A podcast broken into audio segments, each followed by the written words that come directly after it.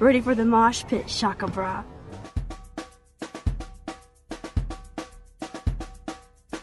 Wowzer. Hella yes! Why don't you go fuck yourselfie? I was eating those beefs! Even angels need angels, Max. Why, look, an otter in my water. Hella yes! Welcome to my domain. Bem-vindos de novo, pessoal, a mais um programa da Rádio Chacabra. Dessa vez vamos abordar o episódio 4 de Life is Strange, o Dark Room. E ao contrário do 3, que era tudo aquela, aquele climinha de amor, de descoberta de sentimentos, esse é só choro e ranger de dentes.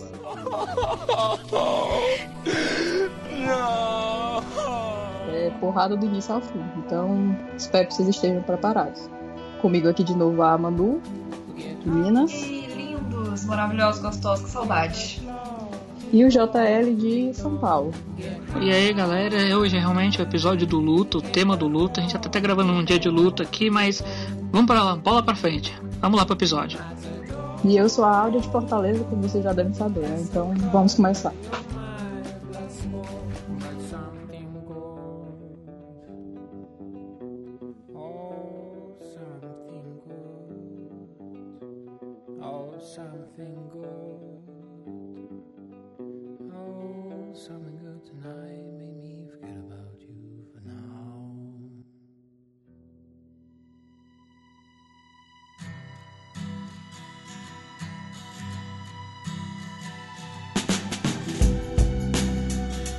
Mas antes da gente começar, novamente a gente tem que fazer aqui uma uma sessão de comentários. E esse é um comentário especial, porque é uma resposta da resposta, da, não é só isso, só da resposta da resposta, do vídeo do nosso amigo lá Tomás do grupo Life is Beautiful. Ele fez um vídeo resposta pra gente, comentando uns pontos que a gente tinha falado do episódio 2. Do episódio 3, imbecil.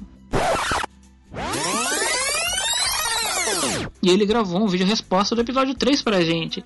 E agora a gente vai debater aqui alguns assuntos rapidamente sobre o que ele disse. Então, gente, o Tomás ele gravou um vídeo assim, de uma meia hora, então tá um conteúdo bem bacana mesmo. Ele faz um. um dá a opinião dele sobre alguns pontos do episódio 3 de Life Strange. E dá o ponto de vista dele também em relação a algumas coisas que a gente falou. Então ele fala sobre o uso do gráfico, fala sobre Warren, fala sobre Price Field e fala sobre suicídio, fala sobre autismo, enfim, eu acho que é um vídeo bem bacana de vocês assistirem e a gente vai falar aqui sobre alguns pontos, né, que a gente não concorda ou que a gente quer reforçar a, a, os pontos de vista em comum. E eu vou começar falando sobre uma parada que o Tomás falou sobre parte do fandom que gosta de forçar Max lésbica adoradora de buceta. Não coloque, tá? É, efeito sonoro em cima dessa palavra. Ok. Porque não é um xingamento, gente. É uma parte, né? Do corpo feminino. Meu Deus, vamos parar com isso. Não. Vamos cortar isso. Não. É. Peraí. Take two. Eu falei sobre isso no episódio é, 3, né? Eu falei que tem muita gente que já é, impõe, entre aspas, a sexualidade da Max como lésbica e tal, sendo que o jogo não fala isso em nenhum momento, nem da Chloe e tudo mais. Entendo que parte do fandom realmente coloque a Max como lésbica e tal, mas assim, enquanto os produtores não falarem, ah, ela é isso, Chloe é isso, Rachel é isso, não saberemos, né? A gente sabe o que, que acontece no jogo, que pra mim é o que mais importa, acredito que pra todo mundo aqui no programa também, né, meninos? Sim. O negócio isso, gente. Isso, tô com a arma aqui na cabeça dele. É, que a Max é apaixonada pela Chloe. A gente vai falar isso ainda né, em resposta ao Tomás. E, sim, dependente do que, ela, do que ela. de como ela se identifica, é isso. Vocês têm algo a falar sobre isso? Sim, eu tenho a falar que ele até citou lances como a sexualidade e demisse- demissexualidade, que é, que é pessoalmente que eu acredito que a Max seja, demissexual.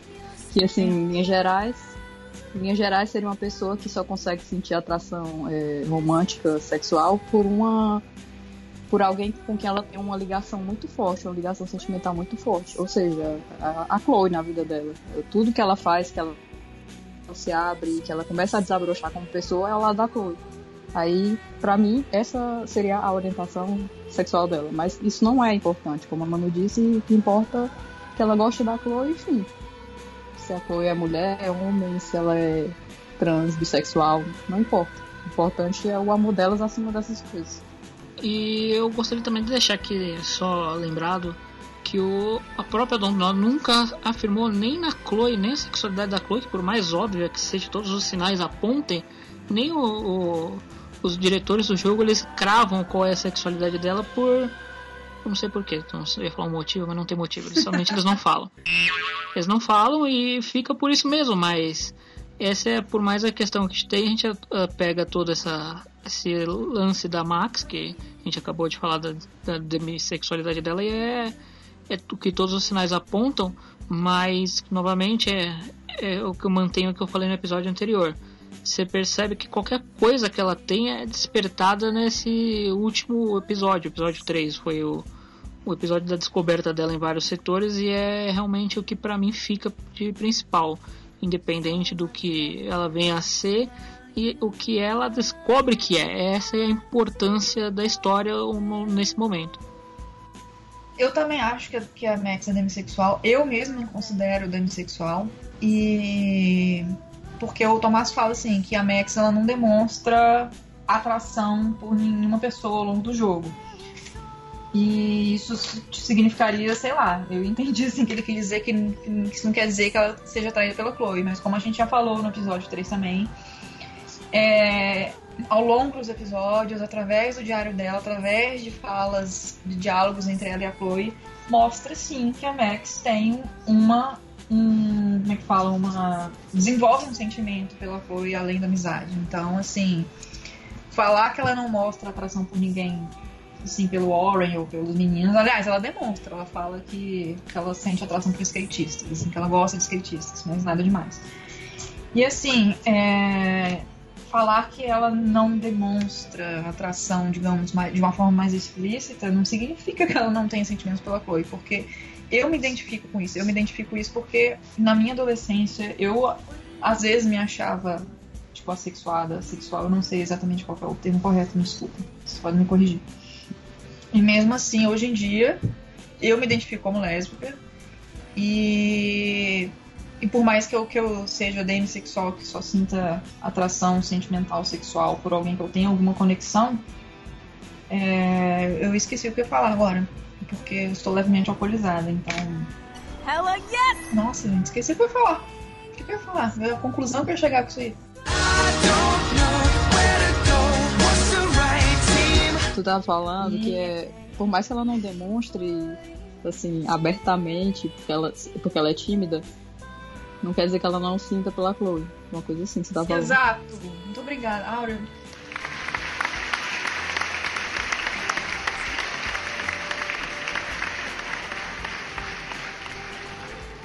Vamos lá. É isso. É isso, bom é que ela não. Mas é isso, você completou pra mim, não preciso mais falar. Isso foi ótimo, viu? O editor que se vira depois. É. Que assim, ele fala, ele usa o exemplo de a Max é, não demonstrar tão abertamente. Gente, eu sou uma pessoa tímida, eu sinto, sei lá, atração por alguém. Eu não vou de- demonstrar tão abertamente como uma pessoa extrovertida que é mais desenrolada. Mas ainda assim, eu sinto. E na Max, você percebe isso dela em relação a Chloe. Ela começa o jogo assim, bem fechada na dela, sem demonstrar quase nada. Quando chega no episódio 3, ela começa a falar abertamente sobre ciúme que ela sente da Rachel. Eu sou mais é, eu sou mais interessante e, e esperta que a Rachel.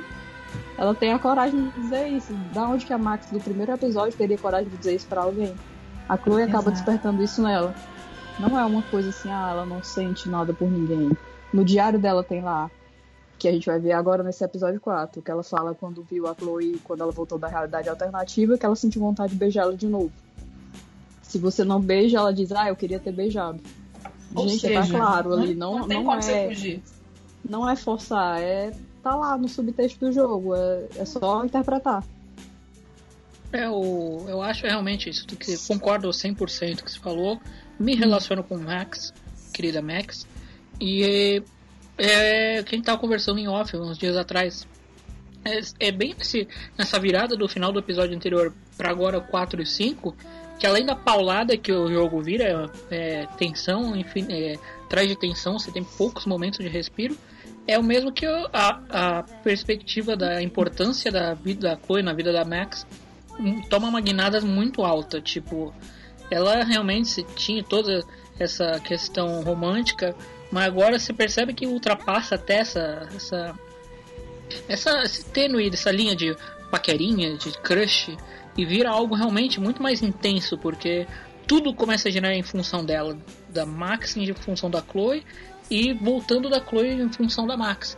Mas isso a gente vai discutir melhor nos, nesse episódio no próximo episódio, porque realmente é a atuada do, desse, da sequência da história. Para quem ainda não tinha pego o, esse subtexto, você vai começar a perceber agora muito especificamente a Dundee dar um choque em você para você ver que realmente a história gira em torno delas, porque tal, tinha muita gente, eu lembro isso na época, que achava que o grande mistério que de fato é a- descobrir a- algo sobre a Rachel é, seria o plot principal, mas esse daí é só o caminho que guia toda a história realmente da Max e da Chloe. Concordo com palestrinha. O Tomás falou também que ninguém precisa de relacionamento nem de sexo para se sentir completo, né? Que não tem nada de errado se você acha que um amigo seu, alguém da sua família é muito mais importante que o seu parceiro. Eu concordo, plenamente. Também. Pois é, eu não acho que isso seja um- uma, entre aspas, regra do amor romântico. Ele fala sobre amor romântico no vídeo dele também. E isso também não é imposto no jogo. Né? A Max, é, ela, pra ela, a Chloe é a pessoa mais importante da vida dela.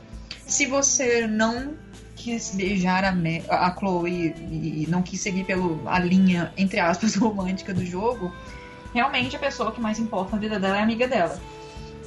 Mas, ah, enfim, a gente vai cair de novo na mesma coisa do diário, que mesmo que você não beija a Chloe, é, a Max demonstra gostar dela mais como amiga.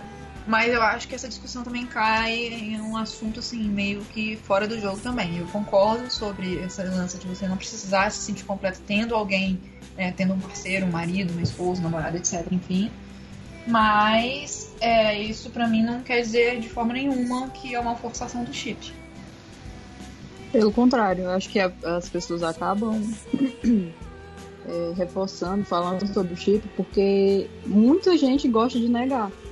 Só pelo fato de, de ser uma coisa opcional, o beijo, eles acabam negando. Pelo fato também de não ter um beijo no final em que ela salva a Chloe, as pessoas se sentem no direito de negar. É, que é uma isso. coisa assim absurda. Por que, que ela iria beijar? O próprio Tomás fala no, no vídeo, né? Por que, que alguém iria beijar outra pessoa numa situação daquela em que a cidade, a cidade tá sendo devastada? A mãe da Chloe, os amigos da Max tão, tão- podem estar morrendo ali e elas vão se beijar. Do nada, sem, sem nenhum, nenhum propósito. É uma coisa muito sem cabimento. As pessoas querem enfiar um beijo ali. Tá na cara que elas estão passando por um momento muito difícil que não tem nada a ver. Já no outro final, em que você tá sacrificando a Chloe, aquilo é uma despedida. Ela nunca mais vai ver a Chloe na vida dela. É a última chance que ela vai ter de beijar a Chloe e de dizer que ama ela. Então, Pariu, que sobre- chip. então, então, quem não entende isso, me desculpe, mas tem que fazer um curso bem reforçado de interpretação de texto, que tá muito claro. Inclusive, os produtores eles falam que nesse final, que você sacrifica a cidade, eles não colocaram um beijo entre as duas justamente por causa do contexto. Tipo assim, fazia muito sentido. Ah, a cidade tá sendo, tá, tá sendo devastada, deixa eu te dar um beijo Uhum. aqui.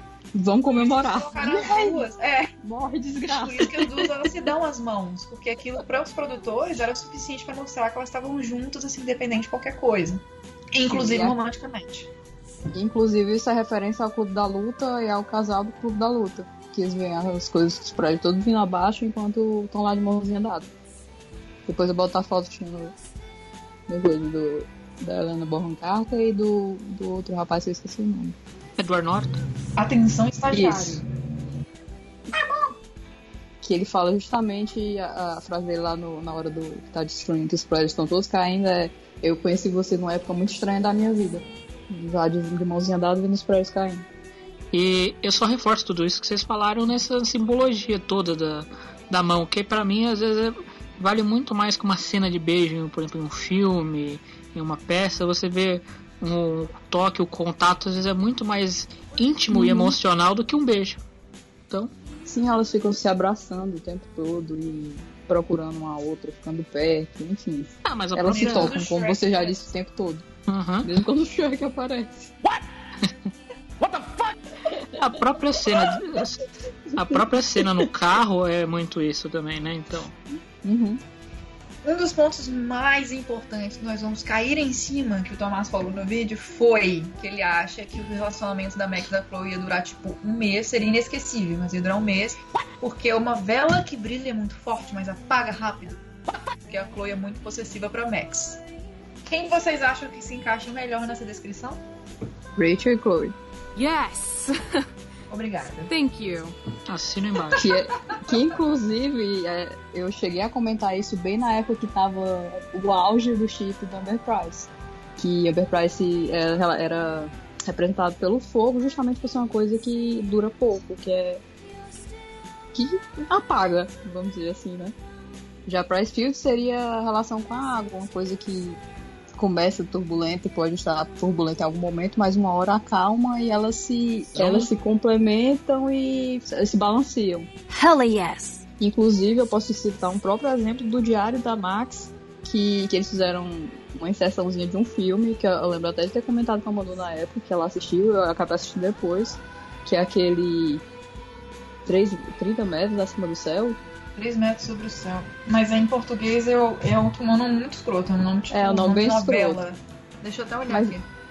É, mas enfim, o filme em si é um romance adolescente e ele pega justamente a menina toda certinha, que é de uma família é, bem de vida, e o cara que ele é todo rebelde, vive em pega de gangue e é metido com todo tipo de coisa errada.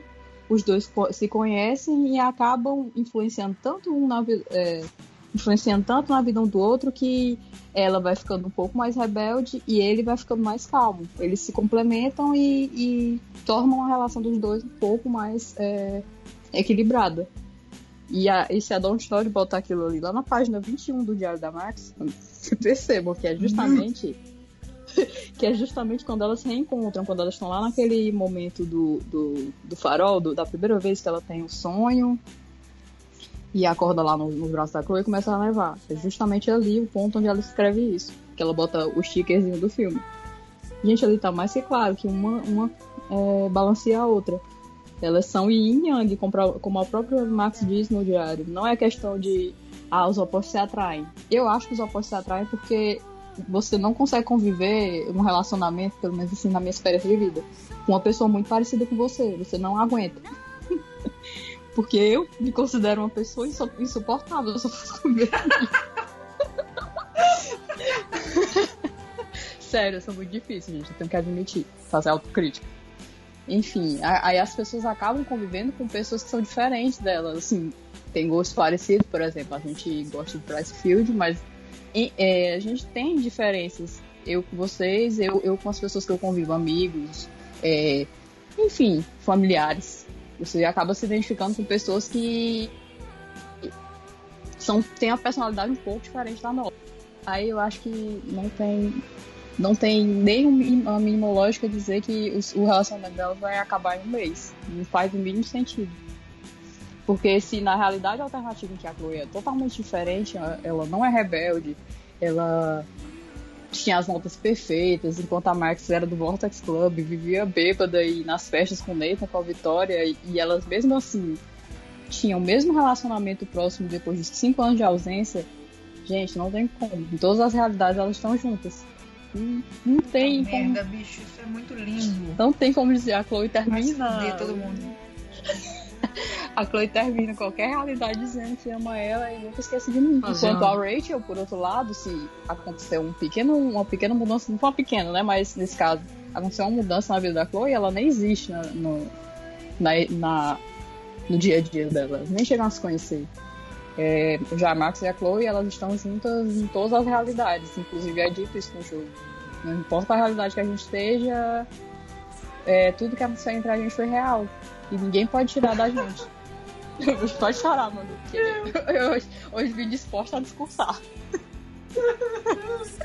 Fazer Assim a é palestrinha aqui. Pois é. Não tem como, gente, não tem como. Inclusive, o lance de, de estar assim, que a Chloe. A gente vai falar isso mais na frente. Mas a Chloe também faz a mesma es- especulação se a Max tá namorando, logo depois de dar uma. um- jogar um flerte medonho nela. Mesmo a Chloe lá, daquele jeito, totalmente diferente. A Chloe que não fala ela, que odeia ela. Que se chama de nerd, ela chama a si própria de nerd. Enfim, não, não tem como negar isso. Desculpa. Você pode até não, não chipar e preferir ela como amigas e tal. Eu até acho isso válido, porque não necessariamente elas precisam ser namoradas, mas negar que vai durar, que tem tudo pra durar, não, não tem como. Concordo 100% com a coleguinha. É, eu acho que quem se encaixa melhor nessa descrição de tipo, a, a chama pega fogo e depois apaga é Amber Price, pelo menos o Amber Price que foi demonstrado em Before the Storm, Really sorry. porque as duas que são autodestrutivas e tal. E como foi demonstrado no jogo, é, no jogo ao longo dos episódios de forma natural, é justamente isso. Tipo assim, elas são muito diferentes uma, das, uma da outra, mas essas diferenças acabam equilibrando a relação das duas, né? Você vai ver que a Chloe começa a ficar mais ponderada, ela começa a ficar mais gentil, You need to get high. ela começa a ficar mais calma, no geral, digamos assim, e a Max, em contrapartida, começa a ficar mais afrontosa. Chillin' like a villain. Nossa, Então, demais. É.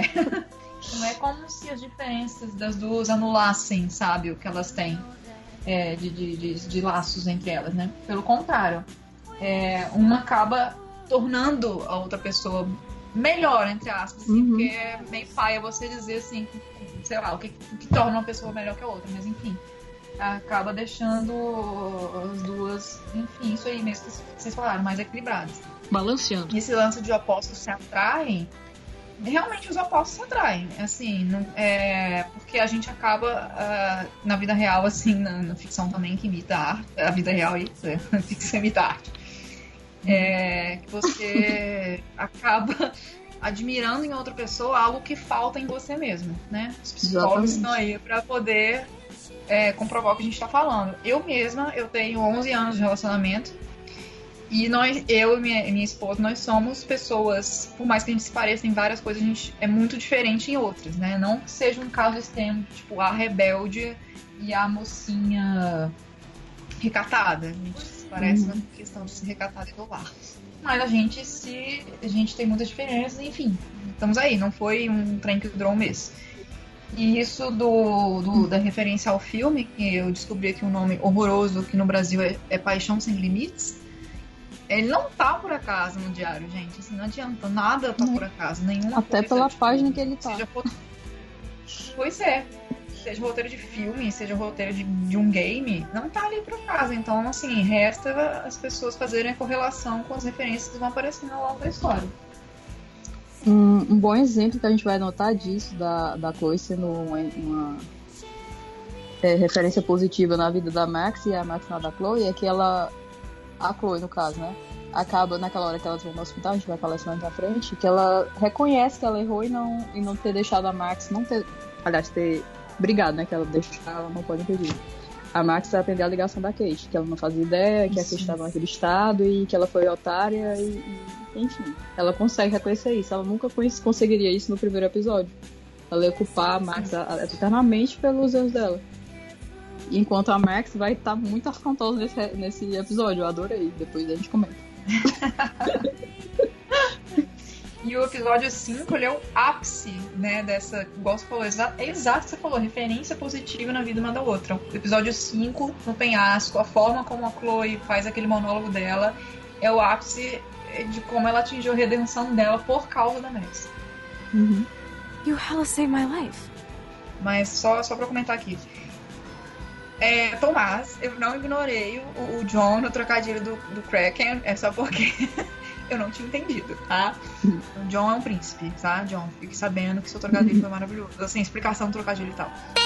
Eu que sou, não sou inglês fluente, não entendi. É, achei legal o Tomás falar sobre a identificação dele com o possível autismo da Max, que ele falou que ele não tem uma confirmação de médicos, mas de, de acordo com o que ele falou, com, trocou ideia com psiquiatras, com ele pesquisou e tal, que ele acredita que ele tenha um grau de autismo também, e que a gente já comentou também que a gente acha que a Max também pode ter. Achei legal sobre o que ele falou sobre o arco do Warren em relação à superação da rejeição dele pela Max. Eu concordo com ele que ele não foi, tipo, apesar das pessoas falarem que ele é um stalker escroto, que eu discordo disso. Ele é um bom moço, apesar de ser chato pra caralho. Ele entende, assim, que a Max, ela pode estar na da Chloe, digamos assim. Então ele fala que ele responde SMS falando, ah, eu concordo e tal, ela é muito gata, então eu entendo porque que você vai sair com ela. Nesse episódio 4, inclusive, acredito que a gente vai comentar melhor mais pra frente, na cena em que ele tá bêbado, ao de meia cerveja, inclusive o Warren identif- me identifico muito com você nesse quesito, né? Estou eu aqui levemente alcoolizado com uma taça de vinho. Que ele fala, ah, eu, eu tô acostumada a ser invisível por aqui, a Max fala, não pra mim, assim, enfim, ele sabe que ele tá sendo rejeitado e que ele continua fazendo o que tá ao alcance dele pra poder é, preservar o bem-estar da Max. E, enfim, ele não age de forma alguma, de forma escrota, chamando ela de vagabunda ou tendo algum tipo de vingança porque ele ficou na friendzone. O último ponto que eu queria comentar sobre o vídeo é que ele, o Tomás fala que a fala da Chloe na cena do quarto que precede o beijo, que ela diz que ninguém é bom o suficiente para Max, exceto ela, seria uma frase meio maternal, no sentido de, tipo assim, de levantar a moral da, da, da, da Max, assim, que, que ela é foda e que ela não precisa ficar qualquer um.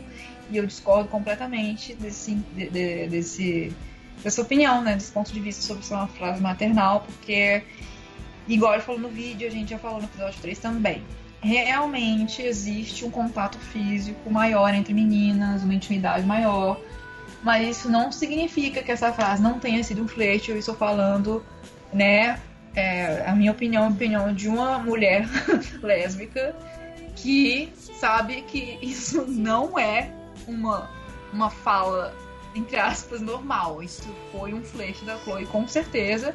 E foi uma forma dos produtores, mais uma vez, deixarem a gente com uma pulga atrás da orelha. Tipo assim, peraí, deixa essa menina, ela tá dando em cima da Max.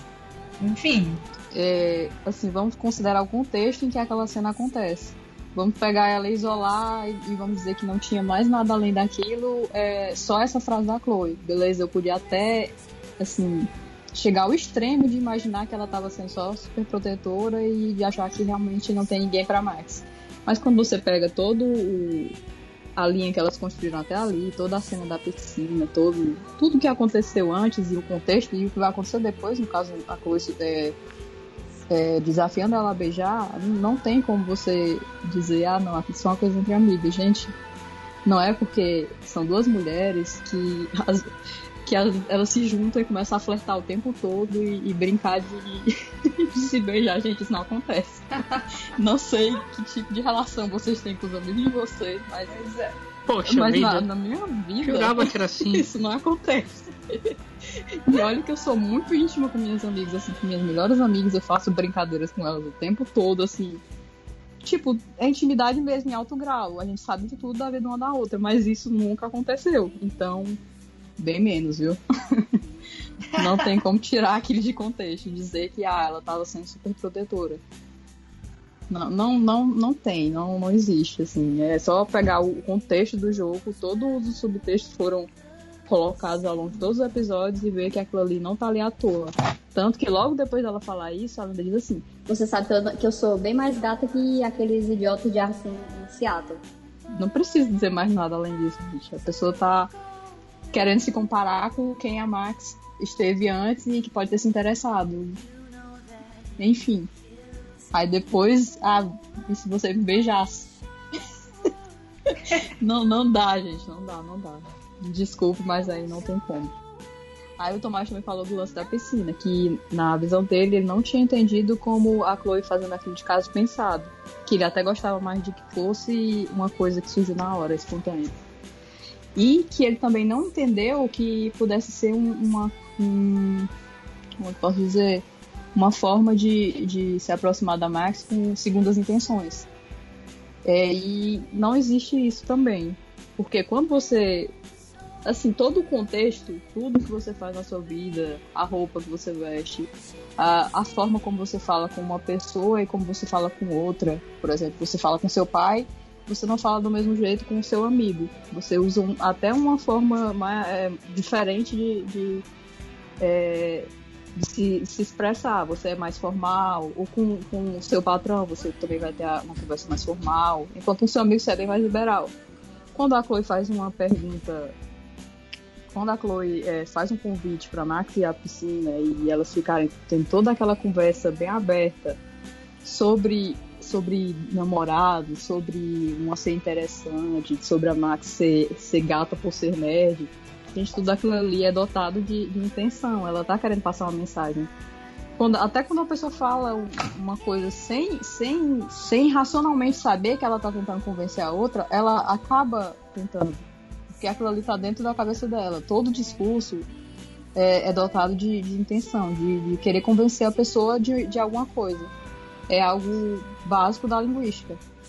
Não tem como você dizer uma coisa, ah, eu vou falar isso aqui, mas eu não quero lhe convencer, eu só tô falando mesmo por falar. Não existe isso. Por mais que você não, não pense racionalmente convencer, você na verdade está querendo.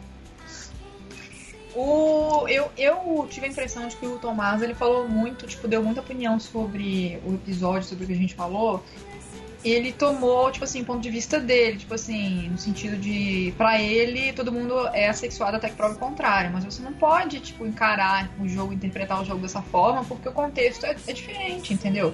Por mais que ele ache que a Max é demissexual ou assexuada, igual eu falei, eu também achava isso na minha adolescência, mas isso não exclui o fato de que ela pode estar desenvolvendo sentimentos românticos em relação a Chloe.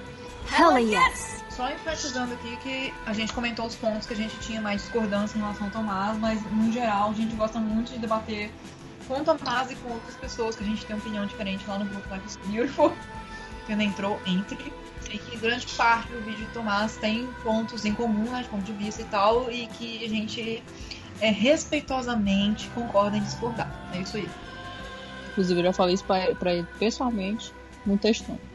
Por isso mesmo, o estagiário vai deixar o link do vídeo dele na descrição para vocês assistirem na íntegra. Beleza? Ah, tá que pariu, viu? Robin, modere o linguajar, por favor. E essas foram todas as nossas considerações sobre o vídeo de Tomás. Acho bem legal assim quando a galera participa, né? Então, ó, continue comentando, mandando mensagem, que a gente acaba eventualmente, demora, mas a gente comenta. A gente dá um jeito de gravar, quando a gente se reúne, grava e faz tudo. Então, não deixem de participar. E enfim, vamos ao programa, não é mesmo?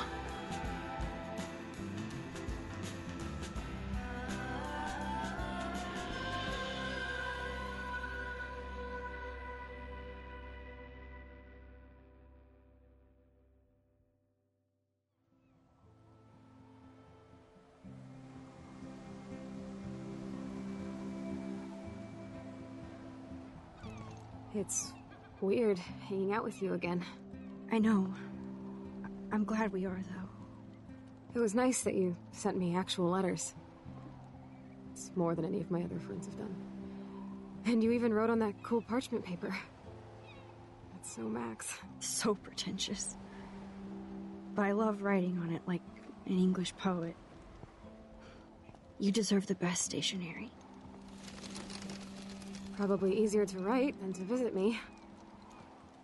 I don't mean that in a, in a bitchy way. Not totally. You probably wanted to avoid awkward conversations like this. Uh, pretty much, yeah. Look, the worst thing you can do is treat me like a baby. I still want to laugh and talk shit with my best friend. Can we stop? This is seriously the best view of the sunset. What do photographers call that? The golden hour. See? Without you here, I'd have no clue. Bet you could take some amazing shots. Those beached whales are so sad. I kind of know how they feel. At least, I'm alive here with you.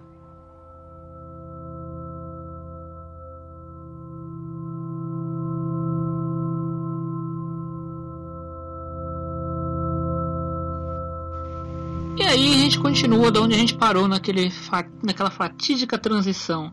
Estamos naquela realidade alternativa toda bizarra, onde um monte de coisa mudou. E diferente do que a gente esperava, a, a, o momento da, do jogo não continua exatamente no ponto exato, mas a gente está na praia. aquele belíssimo visual de baleias encalhadas, vendo uma Chloe cadeirante e uma Max no pôr do sol. Ou, como a gente gosta, nós fotógrafos So pretentious. gostamos de chamar, Golden Hour. Não confundir com Golden Shower, é outra coisa. Que? E Golden esqueci. Shower, o pessoal é pesquisado, sabe, né? Chuveiro dourado. A expressão significa. Peraí. Tipo, é aquela lei. É, a- é o ato de, durante o ato sexual, o parceiro urinar sobre a face. Não, agora eu lembrei de uma piada que fizeram no Facebook. Facebook não, no Twitter. Estavam doando vários Golden Showers. Tá, né?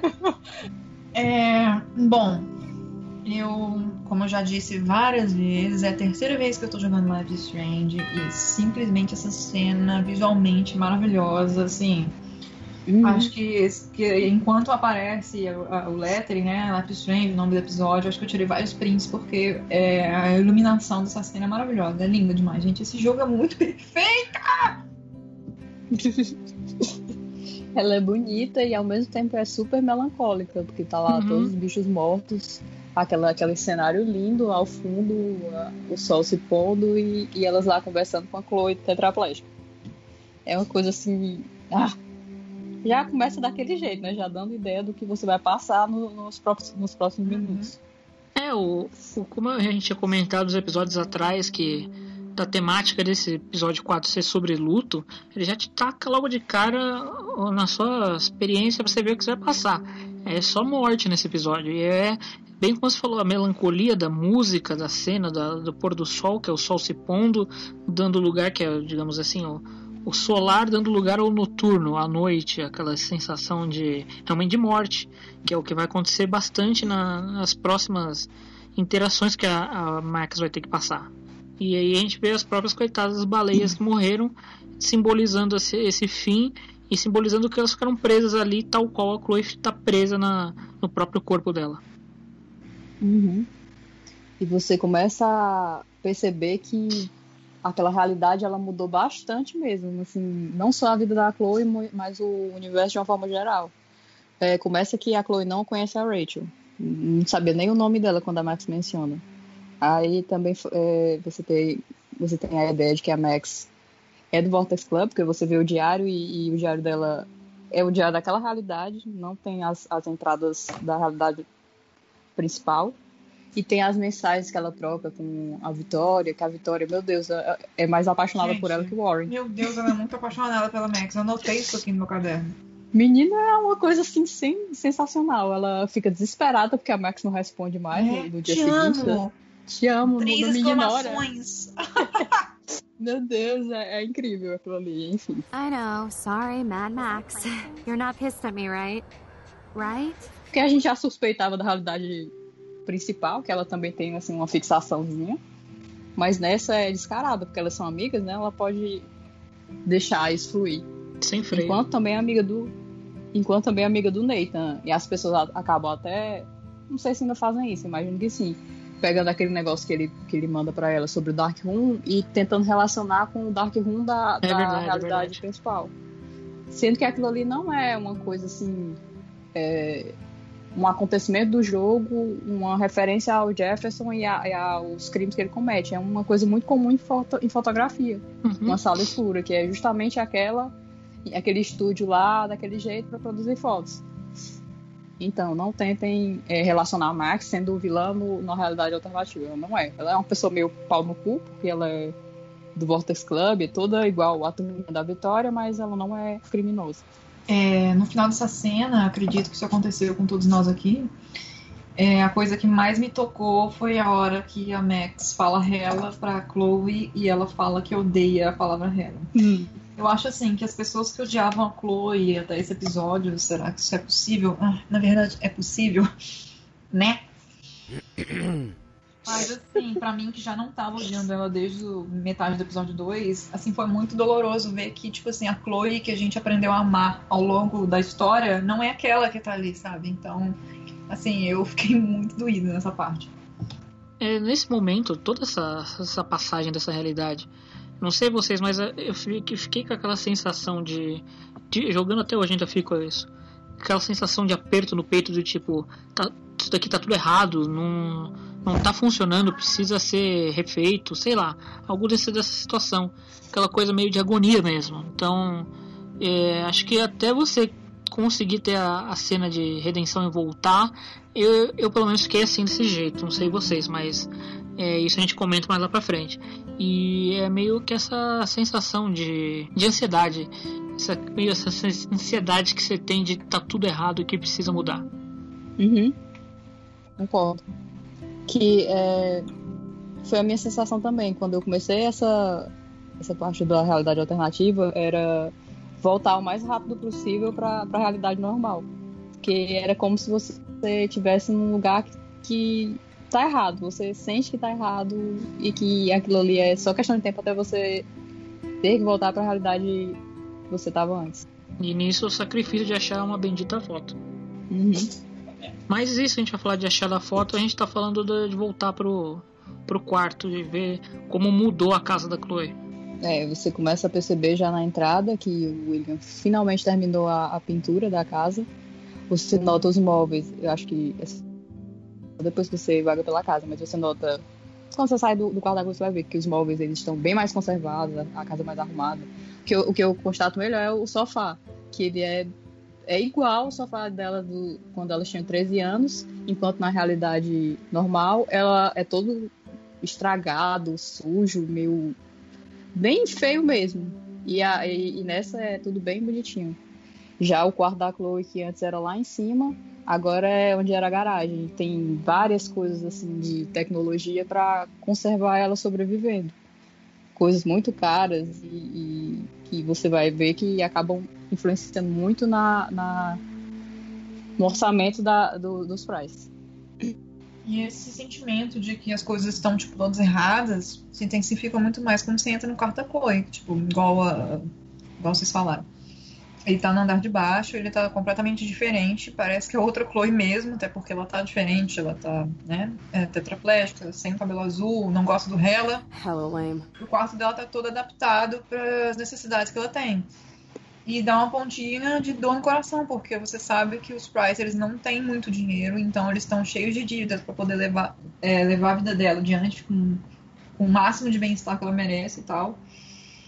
Então, enquanto a Max faz a, aquela visitação enxerida de sempre que ela faz, a gente descobre algumas coisas que a, a Chloe ela consegue entrar na internet, conversar com outras pessoas através de uma tecnologia muito massa lá, que, sei lá, ela controla o computador pela boca pela boca. É, que ela gosta de bichinhos de pelúcia. Ela não teve contato com muitos amigos, inclusive a amiga que ela falou que ela tinha mais contato com a tal da é, Megan Weaver, né? Uhum. Ela aparentemente deixou a Chloe de lado é, depois que, que teve o acidente e tal. E, enfim, ela é uma pessoa mais solitária. E, sei lá, bicho, eu já tava apaixonado pela Chloe, isso partiu meu coração. E também partiu um pouco o coração sabendo que nessa realidade a Max, além de estar toda diferente, ela também, apesar de ter mandado cartas para Chloe e tal, ela ficou ausente de certa forma. Uhum. Também tem uma coisa que me fez me arrepender de não ter roubado dinheiro, que é, Chloe, é, o dinheiro lá do diretor, que a Chloe era uma estudante que só tirava A, era melhor do, da sala dela, do colégio talvez. E o, o diretor simplesmente se desfez dela e disse: é, não, a gente não dá para. Não, não temos como é, nos adaptar para que você continue estudando aqui. Você tem que ir para essa, essa escola aqui e procurar lá. Simplesmente se desfez, não fala nem como se fosse uma cadeira que quebrou a perna e não pode mais ser usada, substituído por outra nova. É, esse é o apreço que eles têm pelos alunos e pelas pessoas. Aí eu fiquei muito puto nessa hora. Mas nada menos do que o esperado, né? Aliás, nada mais do que o esperado. Inclusive, é, se você roubou o dinheiro do Wells no escritório dele, a Max fala, tipo assim, ela lê a carta dele falando essas barbaridades e fala, nossa, ainda bem que a gente roubou o dinheiro dele, esse filho da puta. Certíssimo. Uhum. E, e, se ela não roubou, ela diz, ah, devia ter roubado. Essa... Porque realmente é revoltante o comportamento dele. Eu acho que essa, esse episódio ele tem esse esse subtexto de esconder algumas, não tão esconder, mas algumas partes são bem explícitas, de mostrar é, o conto contraponto a Max vai ver e ficando com raiva das outras coisas, da cidade, das pessoas, para você lembrar disso lá para frente, mais num outro ponto, mas é Uhum. já começa aí, você percebe como tudo ao redor dela ela começa a ficar com raiva disso. E também nas pequenas coisas que a Chloe de- dessa realidade lembra a Chloe dela, ela fica feliz. Por exemplo, ela encontra aquelas pulseiras de taxinha. Ah, essa Chloe aqui também é punk. Aí tem uma revista lá de skate. Tem, tem as, as, as coisas lá das bandas, um show de rock. Tem justamente a banda do, do, do Skip, que é o Peacehead, que, que aparece lá naquele coisinha que foi de lá que eles tiraram a inspiração, né? Não vou dizer que é easter egg, porque o jogo foi depois. Aí, aí você vê que ela fica feliz nessas pequenas coisas que lembram a Chloe dela, que ela até fala, minha Chloe. que a daquela realidade ali é como se fosse um, uma coisa que não existe. Que é realmente, ela quer voltar e, tá muito incomodada com aquilo o tempo todo. Ela vê que fez merda desde o início. Uhum. E eu não sei vocês, mas eu fiquei com uma, uma dorzinha no coração nessa parte de como você começa a fuçar, né? Tanto que ela até fala que você é enxerida. Mas você fica com uma dorzinha no coração, porque ela fica tossindo no fundo. Você sabe que a coitadinha tá passando mal e você É. tá lá fuçando de boa. Eu espero muito tempo ne- nesses, nessa hora que eu tô fuçando, porque às vezes ela fala uma coisa solta ou outra. Uhum. E parece que, que é uma coisa. Quando eu clico em, em algum objeto pra interagir, ela fala por cima. Aí eu perco a, A interação. aí eu perco o que ela fala e não tem como dar rewind porque é, é algo aleatório. Então é nessas que você que falas que você faz entre objetivos que você puxa assunto com ela, que tem uma das interações mais engraçadas e que você acaba perdendo, né? Como eu perdi. Essa Fala, é no dia seguinte, isso aí. É, É no então dia seguinte? Eu perdi, É. então mesmo. Então É de manhã. É quando ela manda você buscar morfina. Você volta. Antes de sair, você fala com ela de novo, aí ela pergunta. O negócio lá do Crazy Hot Monkey Sex. Eu achava que era só Hot Monkey Sex, não é Crazy Hot Monkey Sex. Ou Eu seja, acho que é, se eu me lembro bem. Que traduziram como sexo selvagem. Great job. Ah, Você precisa de mais alguma Chloe coisa? de um sexo muito selvagem seria ótimo. Ah, eu fui da Maxininha corar. Por falar nisso, você tá saindo com alguém? Eu adoro a Chloe. Continua tiozíssima. É, demais. Ai, ai. Mas uma coisa que eu achei muito assim, legal e triste ao mesmo tempo é que nessa realidade da Chloe- Chloe tetra- Chloe tetraplégica, a melação, a rasgação entre as duas é muito mais intensa. parece que sim. Aliás, uma das coisas talvez que sejam mais bonitas, falando nesse, nesse assunto de do- da relação da Chloe e da Max ser tão mais próximas, é também ver como a Max fica tocada de poder ver o William de novo. Não, eu assim, novamente falando, que é a terceira vez que estou jogando o jogo. Mas pela primeira vez eu, eu notei, desculpa aí, eu sou meio lerda mesmo, que a Max ela fica com os olhos cheios d'água quando ela conversa com o William. Então é muita emoção para ela estar ali conversando com ele, ainda tendo que manter a pose, tipo assim, tá tudo bem. Eu não voltei de uma outra realidade, não voltei pro passado. E ela realmente fica tocada com, com todo o amor e a dedicação dele da Joyce para poder é, dar uma vida digna para Chloe mesmo com falta de dinheiro. E o William se provou mais uma vez um pai maravilhoso, né? Tio do pavê total. E que a gente ama. Tio do pavê cheio das piadinhas, dos trocadalhos. Muito bom, muito bom. Trocadalhos do carilho. Mas também é triste você ver não, quando você tá fuçando, porque essa é a sua profissão especial, fuçar. É uma carta do médico falando que a Chloe infelizmente não vai ter mais muito tempo de vida. Você vê isso, você vê a Joyce ressentida. É...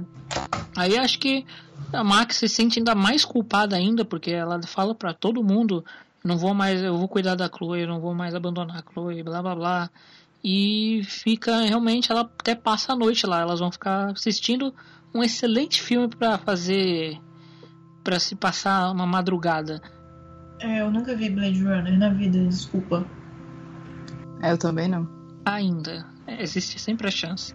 E se assistirem, por favor, assistam a versão do diretor. Obrigado. Mas. Obrigado. É. É o jabá. Mas é, porque são dois finais muito diferentes. É, enfim. Não vou dar spoiler, porque eu acho realmente que vocês deveriam assistir. Tal qual Star Wars, ele é um filme atemporal. Os efeitos, eles. É, eles compensam você assistir de novo. Eu sei que é um filme que tem que ver mesmo. Mas uma coisa que eu notei, que tem relação com Before the Storm, porque a gente não pode passar um episódio sem mencionar esse jogo. Mas é uma menção inofensiva. Que a Chloe, quando elas vão assistir Blade Runner, ela fala que ela quer ter uma franja colorida igual da. Qual o nome dela mesmo? Chris. Chris. Isso. Isso mesmo. Só isso. Ah! E outra coisa super fofa quando elas colocam o filme pra assistir e a Chloe, tipo, fica olhando pra tela da TV e depois dá uma olhadinha pra Mac, tipo, assim, pra ver se Uhum. ela tá assistindo também. Ai, gente, pelo amor de Deus, esse chip é muito lindo. Aí o Max dorme e ela continua lá, acordada, olhando. Triste, né? É que isso que a gente fala, que a, o, o corte de câmera, o, a cinematografia desse jogo ele é diferente, né? Porque é bem isso, você tá com o foco no, personagem e de repente você muda o foco para trás. Não é aleatório isso, é realmente para mostrar a mudança da visão da Chloe pra, da tela para para Max. E também tem o, a questão que ela já deveria ter decidido ali que aquele seria o último dia da vida dela. Uhum. Que ela tava vivendo ali com a Max. Tá? Pelo, pelo discurso que ela dá depois, você tem isso claro. Que ela tentou aproveitar até o último minuto ali, é, como nos velhos tempos, pra se despedir e ter aquilo como última memória. E é muito, assim, pesado. Muito. Isso é Isso é uma muito coisa pesado que- e muito significativo. Nossa, nossa, demais. Assim, esse episódio ele é muito destruidor. Mais até que o último. Sim, é, pra Esse mim ele é muito mais pesado. Ele é punk. Cara, e tipo assim, você vê que a Chloe, tipo, ela, escolheu estar com a Max no último dia de vida dela, sabe? Uhum. Isso Uhum. é. Isso assim, que também ela Gente, isso é lindo. a própria Chloe já tá ciente, tanto que ela fala que ela já percebeu o quanto é, não só ela já ela tá sendo pra, na visão dela, né? Na visão dela tá sendo um incômodo para os pais, mas também como ela não tem mais muito tempo de vida. Então, tendo em vista as possibilidades, ela prefere isso, mas talvez essa seja a, não sei, a decisão mais polêmica do jogo, porque o que que acontece? A Chloe pede para você sacrificá-la. Esse é um debate muito extenso. Porque a gente ainda tá na noite anterior, né? No dia Uhum. seguinte, elas ainda têm uma conversa toda bem longa sobre isso. A Chloe dá a entender que os pais dela gastam um milhão por ano, em torno de um milhão por ano, pra manter ela viva. Você é, vaga pela casa e vê todas as contas atrasadas, aí a hipoteca da casa vencendo. Você chega lá em cima, vê a Joyce que, que odiava cigarro fumando, enquanto também tá, tá vendo coisas assim de conta, não lembro mais exatamente o que ela tá vendo, mas enfim, preocupada com isso e sabendo que, que tá uma merda e que a filha dela tá morrendo. Ela até me- menciona pra Max a, a- o, você citou da carta do médico, Uhum. que ela sabe que a Chloe tá morrendo, mas Que aproveitar tipo, os ela não aceitou. minutos. Ela Uhum. ainda tá vivendo em negação e, e, e vendo até onde consegue manter ela viva. E também tá tra- trabalhando pros Prescott, que é uma É. coisa que ela odeia. O William até menciona que eles são, ele, eles são diabólicos. Aí, mas não tem jeito, né? Ela tem que trabalhar. Parece que ela tem dois empregos, não sei. É. E o, o, o, o ponto que eu acho mais assim, complicado é quando você chega no quarto da Chloe, o de cima Uhum. tudo dentro das caixas. Aí você vê, assim, é uma coisa tão vazia, tão triste, que você lembra de como era antes e, e agora é só o vazio. Aí tem a muleta de que eles tinham esperança que ela um dia voltasse a andar e, e é um, um conjunto de coisas, assim, que vai deixando tão mal, É bem, como eu falei, que é horrível. muito. Aí eu, eu sento lá pra pensar, gente, me dá uma tristeza imensa isso. Depois eu fico rindo com tragédia. Não, eu não tô rindo, eu tô, eu tô chorando. Só de pensar. Cada Aí ela vai é no uma quin- lágrima. Ela vai no Ela vai também no quintal, aí tem não tem mais o balanço. E a Chloe também pediu pra posicionar o quadro que elas pintaram como, como Bicho, criança isso é demais. num lugar do quintal onde ela pudesse ver da janela. Gente, aquilo ali, pelo amor de Deus, aquilo ali parte meu coração. Porque é muito, Totalmente. muito, muito triste. E a casa toda bonitinha, porque o William é, teve tempo de consertar, enfim. Aí você volta pro quarto com a bendita morfina. E tem esse momento aí maravilhoso. em que ela te pede pra tirar a vida dela. Mano, pesadíssimo, tá? E assim, por mais que você, igual o Tomás, não siga a rota romântica, mesmo que em pensamento, né? Porque no jogo tá claro que as duas é, se amam além da amizade, tipo, tá mais que claro que a amizade delas é muito forte, tipo, a relação delas é muito forte. Esse lance da rasgação de seda toda, da Chloe repetidamente falar que, tipo assim, tá muito feliz de ter a Max ali, dela pedir para colocar o desenho das duas num campo de visão que ela pudesse ficar enxergando através da janela, isso é muito significativo, isso é muito lindo e muito triste. E assim, cara, eutanásia é um tema muito delicado. É. Que eu até comentei com vocês antes, é, ontem. Que esse foi o momento do jogo em que eu tive assim. Quase certeza que a, o final seria você escolher entre deixar a Chloe morrer ou deixar o tornado acontecer. Uma coisa assim. Seria uma decisão desse sentido. Porque já era um pré-teste pro que ia acontecer. Que tem a, eles, eles dão uma enganadinha em você e dão a opção de, de você ficar em cima do muro. Você dizer, não, não vou matar, não, sim, vou, porque, enfim. E dá uma opçãozinha de você ficar em cima do muro. Quando você usa a opção de ficar em cima do muro, ela simplesmente te dá mais argumentos e que você tem que decidir. Não adianta você dizer que, ah, se você se, se é, tentar tirar o seu da reta ali. Não, tem que tomar uma decisão. E qualquer das duas coisas ali é muito pesada. E vai ser uma coisa que você vai carregar pro resto da vida. E eu fiquei pensando assim, não na primeira vez que eu joguei, mas depois que joguei de novo, comecei a comentar sobre o assunto, que a gente nunca pensa que é que aquela Max ali vai ficar lá para lidar com as consequências de ter deixado a Chloe morrer, de ter praticado a eutanásia nela. Porque os pais vão chegar e vão descobrir que ela aumentou a dosagem do, do da, da morfina e que ela matou a Chloe. E ela vai, sei lá, ser presa por isso. É muito, muito, muito foda quando você Nossa, começa a pensar nessas coisas. coisas. É. Aí eu, pensei demais. Aí eu comecei a trazer pra vida real, né? Porque, assim, eu entendo completamente o lado da Chloe. Eu acho que, se, que eu, na situação dela, talvez pedisse o mesmo. Mas eu não sei se eu, como amiga, assim, uma pessoa mais importante da minha vida, não sei se eu teria coragem. Eu acho que seria o certo ela atender a, a o pedido da Chloe, mas eu não sei se eu, como, como pessoa, assim, na vida real, teria coragem de fazer aquilo. Porque é uma coisa muito, muito, muito, muito, muito séria. Muito séria mesmo. Não sei. Eu, eu, eu fiz, porque. Por isso que eu disse, mas não sei se eu teria coragem. Uma situação real. É, eu concordo completamente, completamente com você. É uma situação muito delicada. Se eu realmente estivesse no lugar da Chloe, talvez eu pedisse o mesmo. Mas no lugar da Max, eu não sei o que eu faria, porque assim, uma responsabilidade enorme. Você vai lá aumentar a dosagem da, da morfina dela, os pais vão entrar, o que vai acontecer com você? Eu não sei como é que você prova que foi a Chloe que pediu, não tem nada ali gravado, não tem nada assinado, enfim. Mas quando eu tava conversando com vocês ontem, antes da gente gra gravar o podcast, minha opinião sobre a eutanásia é o seguinte: é, por mais que a gente tenha tido um momento de suicídio ou quase suicídio com a Kate, ali a gente tem a Chloe numa situação completamente assim, limitante, sabe? Ela não tem mais qualidade de vida, ela tá fazendo mais dívidas, indiretamente fazendo mais dívidas pros pais. É, ela não tem perspectiva de melhora, ela não tá, não tá feliz. Ela está pedindo para você fazer isso por ela, entendeu? Então, meu pensamento sobre a eutanásia, por mais que seja um tema muito, muito difícil, não sei como eu reagiria nessa situação, é viver não é uma obrigação, é um direito. Se você não Uhum. quer viver nessa situação, assim, por mais que seja muito delicado, gente, eu não sei como é que eu agiria numa vida real. Eu fiz eutanásia na Chloe, na primeira vez que eu joguei eu não fiz. Também não. Mas, a primeira, mas eu sempre faço isso. Eu falo, não sei. E quando você fala não sei, ela age de uma forma tipo assim, cara, você é a única pessoa que pode fazer isso por mim, por favor. Eu tô Ela- sofrendo, eu não quero mais viver.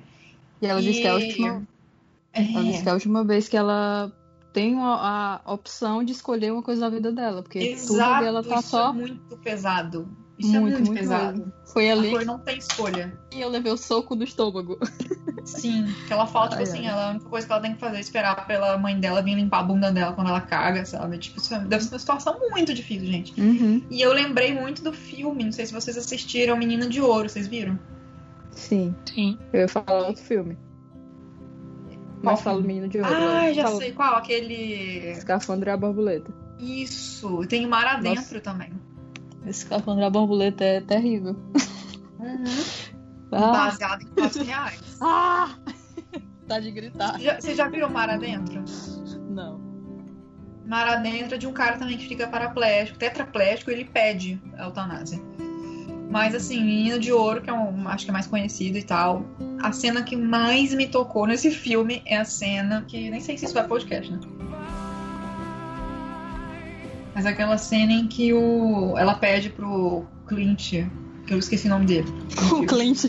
Clint. A intimidade, o Clint.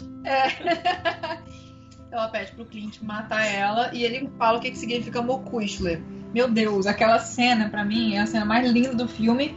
Eu acho que assisto esse filme só pra ver essa cena, porque a expressão no rosto da Hilary Swank é maravilhosa, tipo assim, de um alívio, de, um, de uma admiração, de um amor que ela tem pra aquele homem, assim, é maravilhoso. Que tipo ele tá fazendo justamente enfim, é o que eu falei pra vocês ontem. A- o fato da Max aplicar a eutanásia na, na Chloe é uma prova de amor, assim, extrema, porque ela tá pondo em risco a segurança dela, a liberdade dela, em nome da liberdade de morrer que a Chloe pediu. E isso tem a ver, vou fazer propaganda aqui da minha fanfic, tá, gente? Vocês, por favor, leiam, tá? No Spirit Fanfic. Qual que é o nome da minha fanfic? Eu esqueci. Isso aí é que só sabe fazer jabá, viu? Caralho, peraí, qual que é o nome? Ah, não lembrei, peraí. Ensaio sobre, sobre o tempo. Ensaio sobre o tempo, leio no Spirit Fanfic, enfim. Que eu coloquei lá uma letra de uma música, faz um, um trecho lá da história, faz referência a um trecho de uma música que é, é Amar é assistir a alguém morrer. E é isso aí. Essa é a prova que a nossa amiga Manu tem uma desenvoltura espetacular quando está sob efeito de entorpecentes. Bicho, eu falei isso pra mim agora. Eu falei, bicho, bêbado, eu sou muito desenvolta. Meu Deus. Agora só vai gravar bêbado. Só. Ai, minha cirrose. Enfim, eu invoco aqui a Glória Pires e não tenho o que comentar. Não sou capaz de opinar. Não sou capaz de opinar porque esse é um tema que eu prefiro não opinar, simplesmente isso.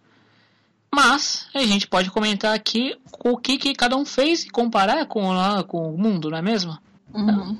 Pra mim, essa é mais é uma decisão mais difícil que até que a, a decisão final do jogo. A decisão, do- a decisão final do jogo, pra mim, foi razoavelmente tranquila. Estou fazendo aspas aqui, ninguém está vendo, mas estou fazendo aspas. É, enfim, são só duas opções. Você aceitou o pedido da Chloe ou não? Sim. Eu também aceitei e, pelos motivos que eu já, já citei. Uhum.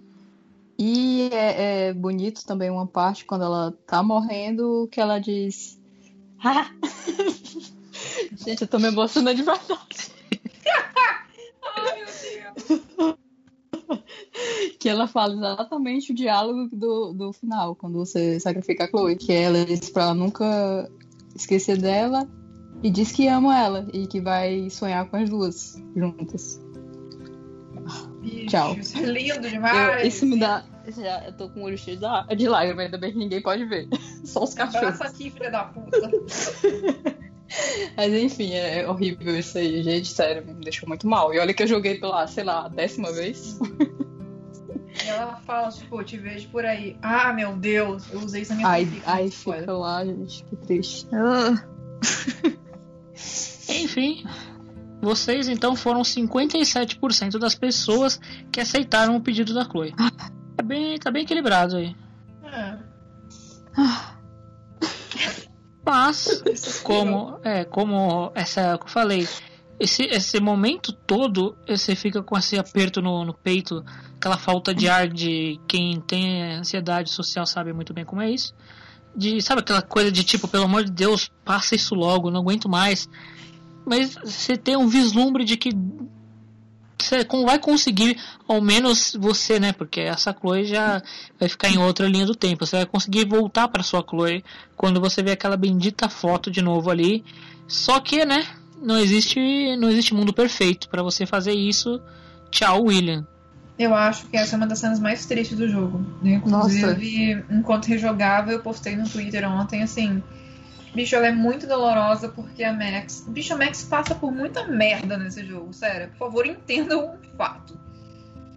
E ela vai ver o William morrer pela segunda vez. Tipo, ela vai deixar, porque ela sabe como seria a realidade com ele vivo. Ela joga foto das duas é, na lareira.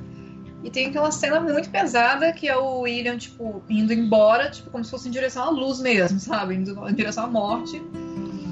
E ele fala que a Joyce vai fazer um escondidinho de salmão com um bolo de chocolate de sobremesa e fala, Max, você estará ainda aí? E a Chloe fala, ela nunca vai me deixar. Bicho, peraí que eu vontade de chorar também. E o, Mac, e o, e o William fala, então já somos dois. Bicho, isso é pesado Ah. pra caralho. Don't Nod, por que Don't Nod? Vocês são os filhos da puta. Maldita Don't Nod. Não, eu não sei. Eu não sei, mas é. Vocês se- arrombados.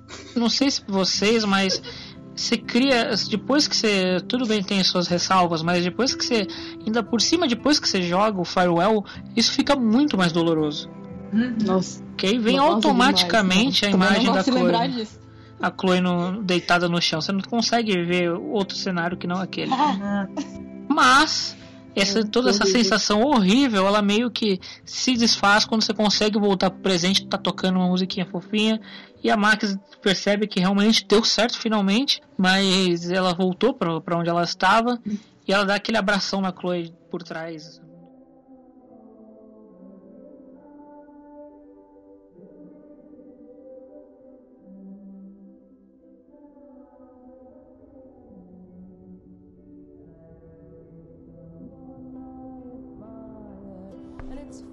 Chloe, you're back. Whoa, whoa, down, Max. You get one kiss, now you're all over me? I'm just. I'm just. I'm so glad you're here. You sound high, but thanks for the morning grope. Since we were up all night playing CSI Arcadia Bay, I was still spaced out here trying to put all this info together. Max, did you forget we've gone over this? I hope you weren't messing around with time while I was sleeping. Not anymore. I'm just spaced out too. Welcome back to the real world, Max.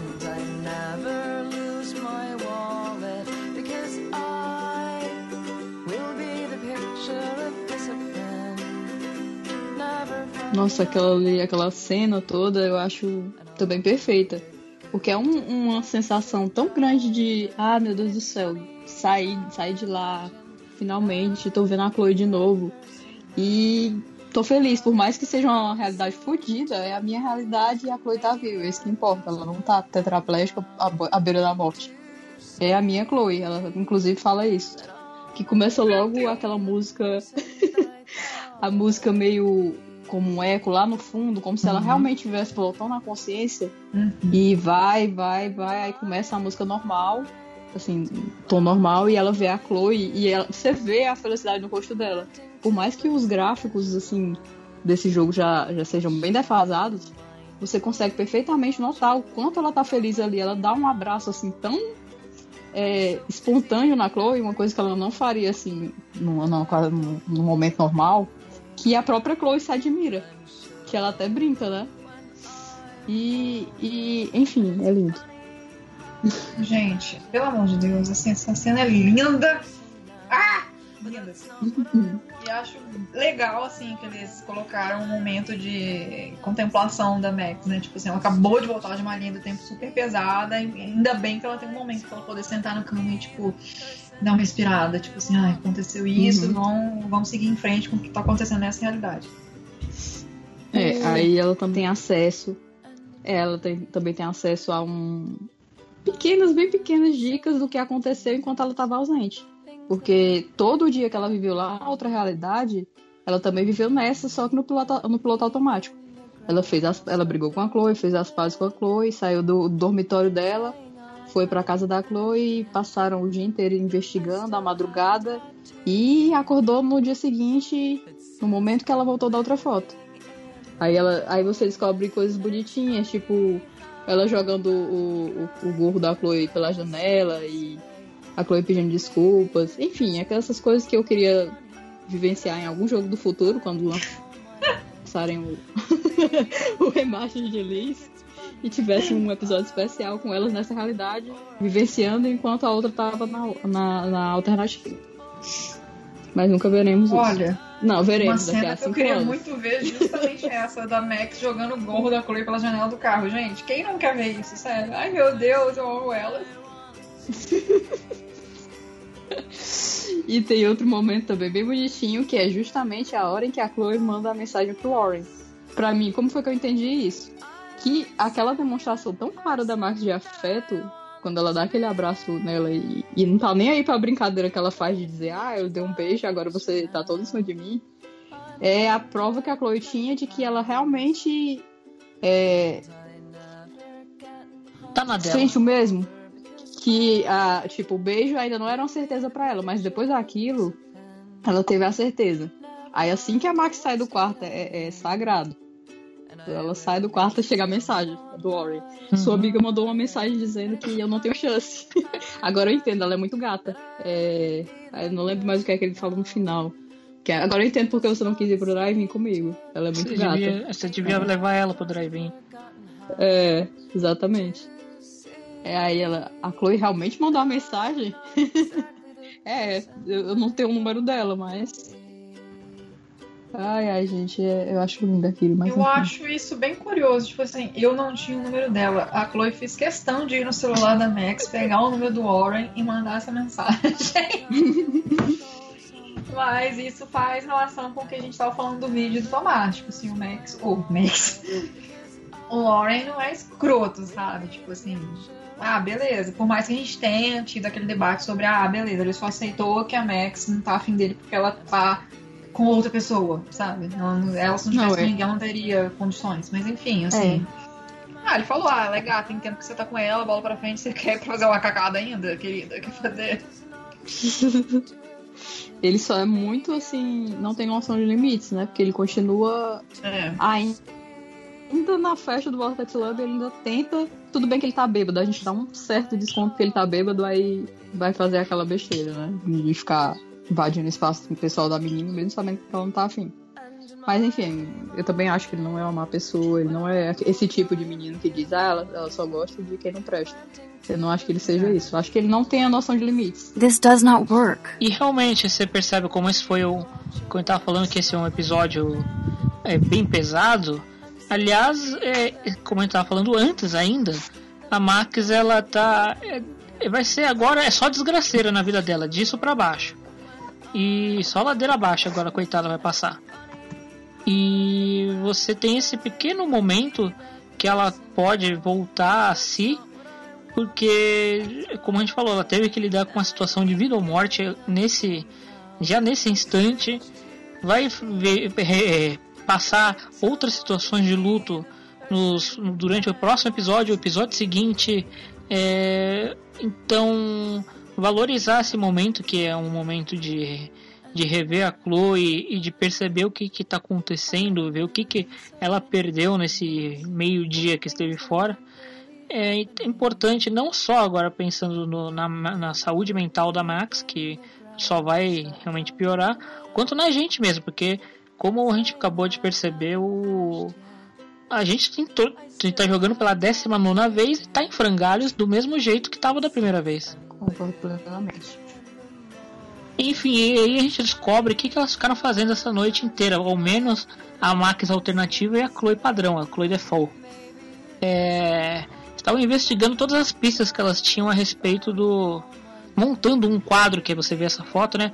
Um quadro igual aqueles de detetive, que você vai juntando as pistas, an- anexando com post-it. Porque, né, elas estão saindo das detetives Nancy Drill, fazendo as investigações necessárias para descobrir todo esse rolo que está acontecendo, sabe, esse grande mistério que está acontecendo no em, nessa cidadezinha. É, esse mural você tem. é, acho que são quatro ou cinco momentos que você tem que reunir pistas, né? Você vai ter que filtrar as pistas até chegar num, é, numa conclusão. É, deve ser a quarta vez nesse só nesse programa que eu falo que é a terceira vez que eu jogo Life is Strange.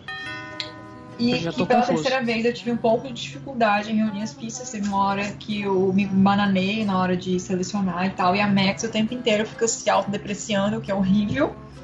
Fica se xingando de, de, tipo, minha filha, sua burra, e etc. Horrível isso, tá, gente? Max, você é princesa, eu te amo. Mas você tem que reunir pistas é, do Frank, pistas do Nathan, pistas que o David é, é, reuniu também. Pra você descobrir onde está o bunker. Nossa, sou muito aluno de inglês. O bunker do Jeffs.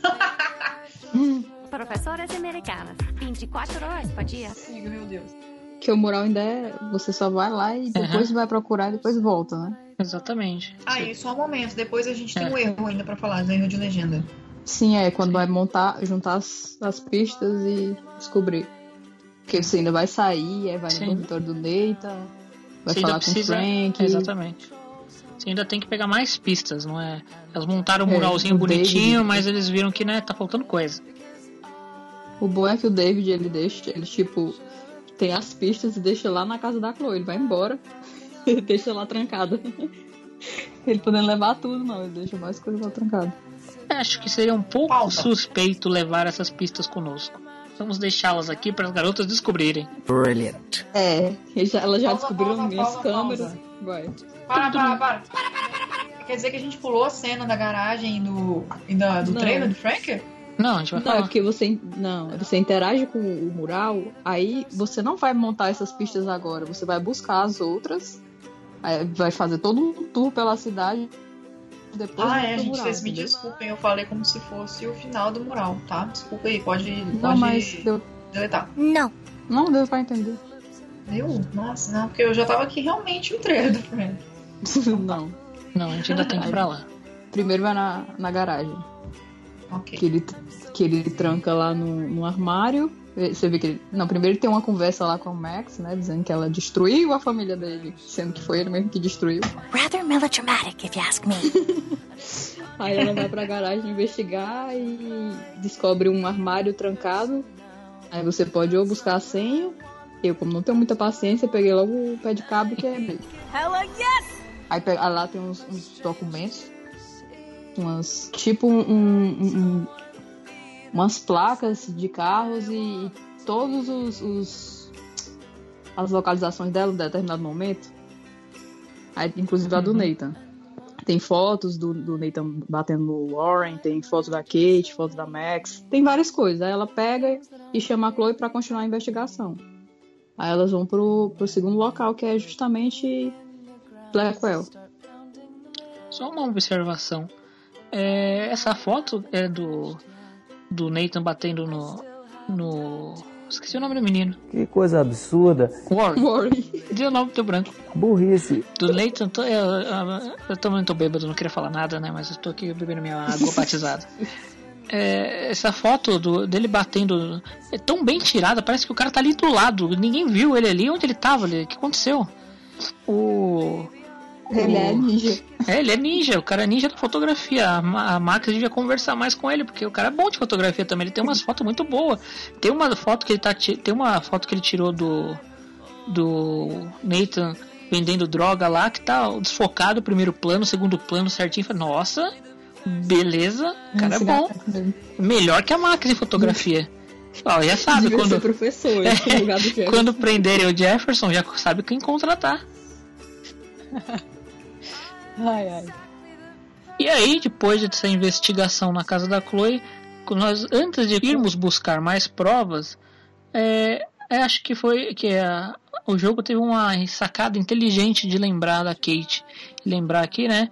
Não só o que a Max fez na hora é importante, o que foi salvar ela, mas como o pós acontecimento também é importante, que é bom para se mostrar presente, né? Se mostrar que você realmente se importa com a pessoa. Nisso vão, elas vão até o hospital que a Kate está internada para ver como é que ela tá. Bom, no, no começo você já tem aquela, aquela impressão da mudança da Chloe, que tá se dando ao longo dos episódios, que é ela se arrepender das coisas, das merdas que ela fez. Uma delas é ter tentado impedir a Max de, de atender a Kate quando ela tava mal e, e ela não sabia, né? Mas, enfim, ter tentado impedir a- de atender a Kate por nenhum motivo aparente, só porque ela tava com ciúme. Ela pede desculpa, diz que, ah, eu fui uma merda, então não, vou, não vai se repetir, ela precisou de você, você salvou ela, isso foi legal, blá blá blá. E, e dá o espaço pra ela ir falar com a Kate sozinha, pra elas terem um momento de amizade. Well, how is she? She's still Kate Marsh. Thank God. I'm glad we came to see her. Thanks for coming with me. E você nota como todo mundo nesse jogo ama a Max. ela entra na sala, na sala não, no, no quarto, e a Kate já corre pra ela e dá aquele abraço, aí fica todo aquele momento de amizade delas, delas felizes juntas. E ela começa a contar tudo o que aconteceu enquanto ela tava lá resolvendo as coisas com a Chloe. Ela disse que recebeu muitas flores recebeu tanta coisa que ela mandou para os outros pacientes que estavam precisando mais que ela. Que agora a família dela tá cuidando dela direito, que ela recebeu é, mensagens dos alunos de Blackwell desejando melhoras, por mais que eles tenham ferrado com a vida dela, ela perdoou, inclusive a Vitória. Ela fala que acredita em redenção e que ela se arrependeu de verdade. Aí você encontra o cartãozinho é, personalizado que a Vitória mandou para ela, não só a carta, a carta não, a- o cartão que tem todos os alunos, tem um que é só da Vitória. Que ela disse que, tá, que se sentiu mal, ela não queria ter causado aquilo na vida da Kate, que ela tem razão em odiar ela se quiser, mas a Kate deixa claro que não odeia. Aí você nota que também a Kate voltou a desenhar do jeito que ela desenhava antes, que é aquelas coisinhas fofinhas, bonitinhas, não aquela coisa obscura de quando você visita o quarto dela que ela tá em depressão, que ela tá a ponto de se suicidar. Aí você fica feliz, ela lhe convida pra tirar fotos para um livro que ela teve ideia de fazer sobre bullying, um livro infantil. E você também pergunta sobre o Nathan. Você começa a contar o que aconteceu enquanto ela estava lá internada, que você, você evoluiu com a Chloe na investigação. E ela se propõe a ajudar você a, a descobrir o número do quarto, para você invadir e, e descobrir mais informações sobre ele. Fora isso, você descobre assim também o único defeito da Kate, que é ser Graham Field. É verdade. que ela chama a Max pra. Não, a Max que fala que elas deviam fazer uma viagem pra Portland, visitar uma. Um negócio lá de chá, não lembro o nome, uma loja. Aí isso é, ia ser legal, a gente podia chamar o, Warren. Aí a Max tem, tem a opção de perguntar o Warren se fazer de doido, né? Aquela velha tática da Max se fazer de doida. E também tem. É, e também tem a opção do, do No Boys Allowed. Não, só a gente mesmo, que a gente nada de menino. Aí no, se você escolhe essa do o- se fazendo de doida, a Kate ainda dá aquela aquele outro empurrão, né? Querendo que ela fique com o Warren. Ah, ele gosta de você, você sabe, né, Max? É, dizem por aí. a Max é muito cara de pau, velho. Muito cara de pau mesmo. Ela se faz demais. A Max eu não criou, meu Deus. A Max tinha que Ela se abrir. faz demais. A Max tinha que abrir a porta e falar ali. É aquilo, aquilo ali. Não isso aqui. É aquilo. Aquela ali, aquela gostosa ali, tá vendo? Não, pegando. É, mas não acontece, mas também ia ser meio estranho se acontecesse. Do nada abrindo a porta. Não, Kate, a- o negócio agora é, é não tem Warren não. Pode parar de chipar que não vai acontecer. Aí, enfim, aí tem todo esse momento bonitinho com a Kate, de, de juntas, dela feliz porque a Kate tá se restabelecendo. Aí depois ela volta pra Chloe pra voltar para a in- investigação. E para continuar a investigação, elas vão para Blackwell.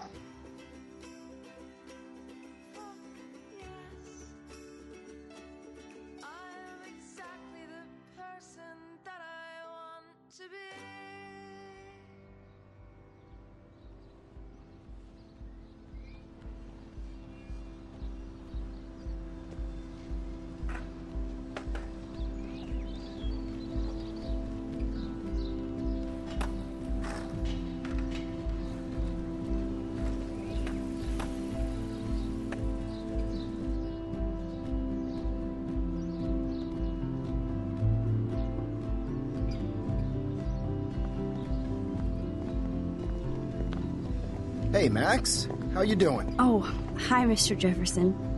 I'm okay. Um, and this is my friend Chloe. Yo. Chloe. Why isn't somebody as cool as you going to Blackwell? I was way too cool for this school. It's a long story. In actual files here.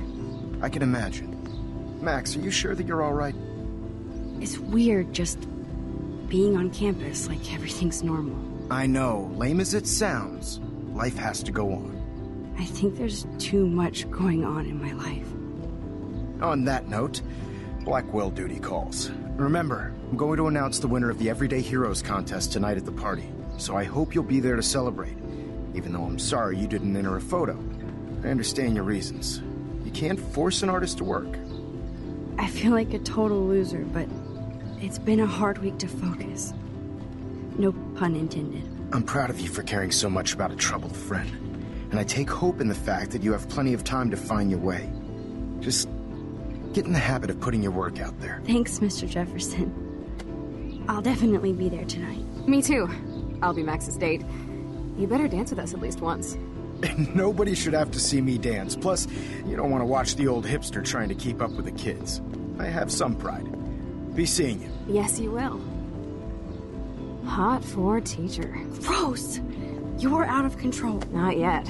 Just wait until the rager tonight. Shut up. Don't be jealous because Mark Jefferson thinks I'm cool. I am so ignoring you. Fine. Since I'm here, I'll see if I can get some dirt from Justin. I haven't talked to him in a while. Now that is a great plan. Gente, eu tenho uma dúvida em relação ao jardim, que é a seguinte. É, me refresca a memória. Em Before the Storm, a Chloe e o Justin são amigos, certo? São. Pois é. Então, nessa parte mostra que eles realmente se conhecem. Mas quando a Max interage com o Justin pela primeira vez, dá a entender que ele não conhece a Chloe, é isso mesmo? Ela ele fala a garota de cabelo azul, mas eu acho Pois que é é. a maconha correndo no cérebro dele. Porque ele fala o Não, nome dela gente- quando eles se encontram. É? É, quando você, quando você deixa ele lá com ela, se você ficar Ah, perto não, um sim. tempinho, você fica ouvindo eles conversando. Aí ele dá a entender que, que conhece ela e fala sobre a Rachel, que ela ia rir dele fazendo não sei o que lá. Ah, ela, Pois ela é. tava. Eu tô achando ela que, na tava- verdade, o erro foi da Dontnod, então. Pois é. Ou Ou só o Justin esquecendo o nome das pessoas não seria muito difícil, né? Sim. Porque tem uma mensagem do Justin, não sei se vocês viram, não sei se é nessa realidade ou é na alternativa, que ele manda um monte de coisa pra Marx, aí eles, ah não, eu deixei o celular destravado dentro da mochila, foi mal. Ele, real- Ah, eu acho que Uhum. ele realmente tá com o cérebro meio defasado, então não dá pra levar muito a sério. Vamos dar um desconto. Coitado dele. Ah, então tá. Eu não gosto da Dontnod errando. É, mas é, você já tem um, um momento muito é, weird entre o Justin, o Logan, é o Logan? Não lembro se é o Logan. Lá na, no Two Whales, né? Aquela conversa maluca de um falando dele, de o outro na Não, frente é o dele. Trevor. É. Trevor, eu confundo o nome deles, perdão. É, O Logan é o que é paia. é que nem a, a Taylor e as outras, eu confundo a Kurt, né? Eu não sei quem é quem, me desculpe. Ah, NPC. eu confundo mesmo. É NPC, a gente não sabe quem é quem. Irrelevante. E. Sei que a Taylor tem a franja. É tipo Tá, eu a... sempre confundo a morena com a loira. Mas vou elogiar a Courtney mais pra frente. Tá, então Eu já. uma coisa que eu nunca tinha feito antes. Quem quer falar do momento Pricefield com o Jefferson? E aí, seguindo a nossa procissão de procurar pistas por Arcadia Bay, que não deve ser muito difícil porque a cidade é minúscula, é, a gente vai parar em Blackwell, né? Porque, porque elas decidiram que no quarto do Nathan pode ter mais provas. E no meio do caminho, quem que elas encontram? Até então, o nosso querido professor, e isento de qualquer dúvida de o suspeita de crime. Esqueci o nome dele também. Você é burro, cara, que loucura. Mark Jefferson. Tá foda. Mark Jefferson. É... E aí tem um momento muito divertido que é você ter que é, explicar quem é esta pessoa ao seu lado. né? Enfim, essa aqui é a Chloe. Eu, a gente se beijou, mas eu não sei direito quem a gente é, porque ela é minha amiga, mas a gente não decidiu quem a gente vai ser, então. Tudo isso ela pensou nesse micro dois segundos do vídeo, tá? Nos micros dois segundos ela pensou exatamente isso. Aí ela fala, né? Essa aí é a minha amiga Chloe. Um, and this is my friend Chloe. Um, and this is my. friend Chloe. Um, and this is my. Think, Max. I need to figure this out. What to do? What to do? I wonder how we'll get around this. Max, you need to stop talking to yourself. Agreed? Bom, gente, o negócio é o seguinte. Há quem diga. Ai, a Max, ela fica desconcertada na frente do Mark Jefferson. Meu. Wowzer! Meu cu. Gente, essa fala não foi de propósito. Ela ficar, tipo, em hesitação na hora de falar que é minha amiga Chloe não foi de propósito. Então, tipo assim, sério. Lidam com isso, levem pra terapia, porque assim, é fato, então é isso aí. Leva pra terapia. Leve pra terapia é ótimo. Duh! Outra coisa que as pessoas não entendem. Que a Chloe diz que a Max vai ser o date dela, que seria o quê? O par. E, e fala, e ainda dá aquela. Faz aquela tentativazinha de fazer ciúme. e a Max fica puta. Gente, aquilo é tão maravilhoso. Ela ainda sai toda rindo assim, consegui. Não precisa ter Ai, filmes do maravilhoso, Mr. Tudo. Ai, você é péssima, Chloe. É. Aí eu te odeio. Eu amo um casal. Meu Deus, eu amo um casal, sério. Eu te odeio, Chloe. Ai, E é ai, divertido. Hum, ainda nessa coisa de ser um momento de mais de suspiro, de alívio, é divertido que você vê todas essas micro interações, vê como elas, as- elas as duas meio que se que se orbitam nessa situação de de como lidar nessa nesse sabemos que temos alguma coisa aqui, mas vamos vamos focar em outra coisa para não ter que lidar com isso no momento. Essa é a sensação que eu tenho. Sim. Uhum. Tem vários momentos tudo. disso, né? Do jogo. Sim, sim. Que elas meio que tem umas ligeiras fugas da realidade. Aí depois voltam. Aí fica aquela coisa pesada. Triste. Aí volta de novo. Nos dias de dentro. Bom, aí nesse jardim você tem algumas pequenas interações que você, na verdade, está buscando saber se o Nathan tá ali pelas redondezas, mas você também pode fazer outras coisas, tipo convencer o Daniel a ir pra festa ou não do Vortex Club. Alguém convenceu? Não lembro, vou Eu verificar. convenci. Ou foi mal? Não, aqui na última coisa eu caguei pra ele, eu só tô vendo na original o que, que eu fiz. Credo. Coitado, menino, ele tava triste. Sim, eu motivei, eu motivei. bullying. É, eu motivei ele. E que as fotos dele eram horríveis. A Max vai lá e diz: Não, suas fotos, você não é tão bom em fotografia, mas você é um desenhista, você é um artista. Você não tá aqui pela fotografia. Olha o porta-retrato que você fez de mim, blá blá blá, e fica lá puxando o saco dele, até conven... no meu caso, até convencer ele a ir pra festa. Aí você também tem um desprazer de encontrar a Brooke de novo. e ver o quanto ela é doente, aquela menina não tem jeito. Ela realmente, assim, se o Warren é só uma pessoa que não tem senso de limite, a Brooke é uma que precisa de um psiquiatra de verdade, porque não é, não é possível. Você Sociopata. passa perto dela, ela já fala assim: será que a Max vai ficar chateada de saber que o Warren me chamou pra ir pro drive-in? Minha filha, eu tô um pouco me fudendo pro Warren. Eu quero mais que vocês vão pro drive-in mesmo. Aí você vai conversar com ela, você fala uma coisa, sei lá, nada a ver. Você fala, será que vai ter aula hoje? Aí ela, não, não sei, mas eu sei que o Warren hoje, ele tem a aula de química, geografia e matemática. Qualquer coisa, ela insere o Warren no meio. E faz questão de, de tentar diminuir a Max. Ela fala, ah, nós somos duas mentes brilhantes, só nós dois podemos descobrir o que é sobre esse fenômeno dos, dos animais lá morrendo. É, vamos ganhar o Nobel juntos. Aí começa, ai meu Deus, toda coisa que a Max Ganharam o fala. Nobel. Ela fala isso, não lembra não? Ela fala isso. Ah, se a gente descobrir o porquê que isso tá acontecendo, a gente vai ganhar o Nobel juntos. Só nós duas mentes brilhantes podemos. Meu Deus, que menina nojenta. Cristo, que personagem chato. Porra, ela Enfim. tinha redimido e voltou a cair. Não, o pior é isso, que ela, tipo, fala, faz todo o elogio pra, da Max pra. Inclusive pro Daniel. O Daniel fala isso pra você depois. E, e dá uma dessas. Ela não perde uma oportunidade. Ou de falar do Warren pra tentar fazer ciúme da Max, ou então de tentar diminuir a Max, chamar ela de burra. E a Max já faz isso por conta própria, né? Porque ela diz assim: Ah, meu cérebro, meu cérebro pequeno. não consegue entender por, por si só, então eu preciso de ajuda.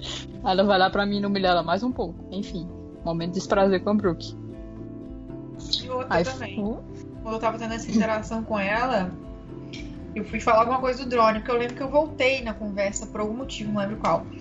Mas enfim, se qualquer motivo, eu falei alguma coisa do drone, falou: Ah, você tem muito. Você não tá sem tempo pra mexer com o meu drone, já que você vai sair com o Warren, não é mesmo? Eu falei, gente, pelo amor de Deus!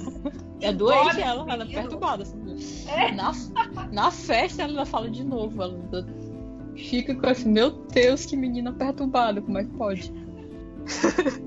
Imagina se a Max realmente tivesse interesse. então Ela, não- ela ia tentar matar ela. Porque, sinceramente, nada explica aquilo ali, aquela doença. Aí sim, aí, aí fora isso, você consegue falar também com a Miss Grant sobre os lances lá do que tá acontecendo, os paranormal, não, não posso dizer que é paranormal, né? Mas que não dá pra ser explicado pela ciência e ela fala não, tudo dá pra ser explicado pela ciência, porque blá blá blá blá blá blá. Aí fala umas besteirinhas lá, não é importante. La-di-da, la-di-da. E tem outra conversa que o Samuel passa- parece a pessoa mais suspeita do mundo e a pessoa que mais sabe de tudo.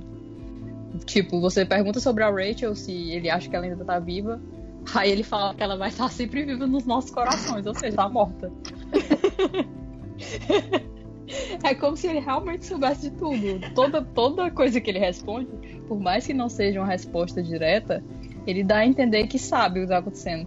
O, o próprio lance do, do- do- dos bichos morrendo, que ele fala que sabe que tem uma coisa muito, muito grande vindo e que, que tá preocupado. Enfim, o jogo dá todas as, as dicas de que ele sabe realmente o que tá acontecendo.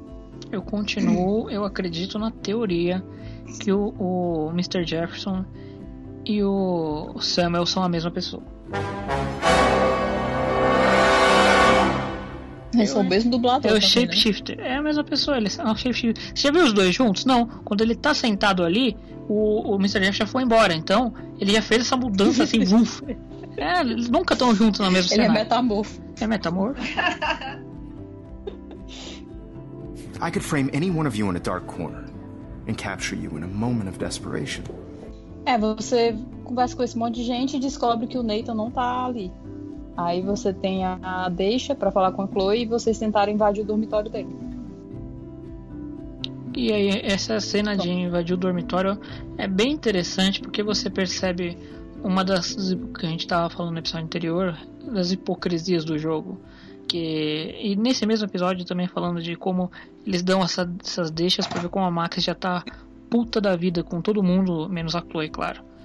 E a Kate, né? Porque a Kate é um cupcake.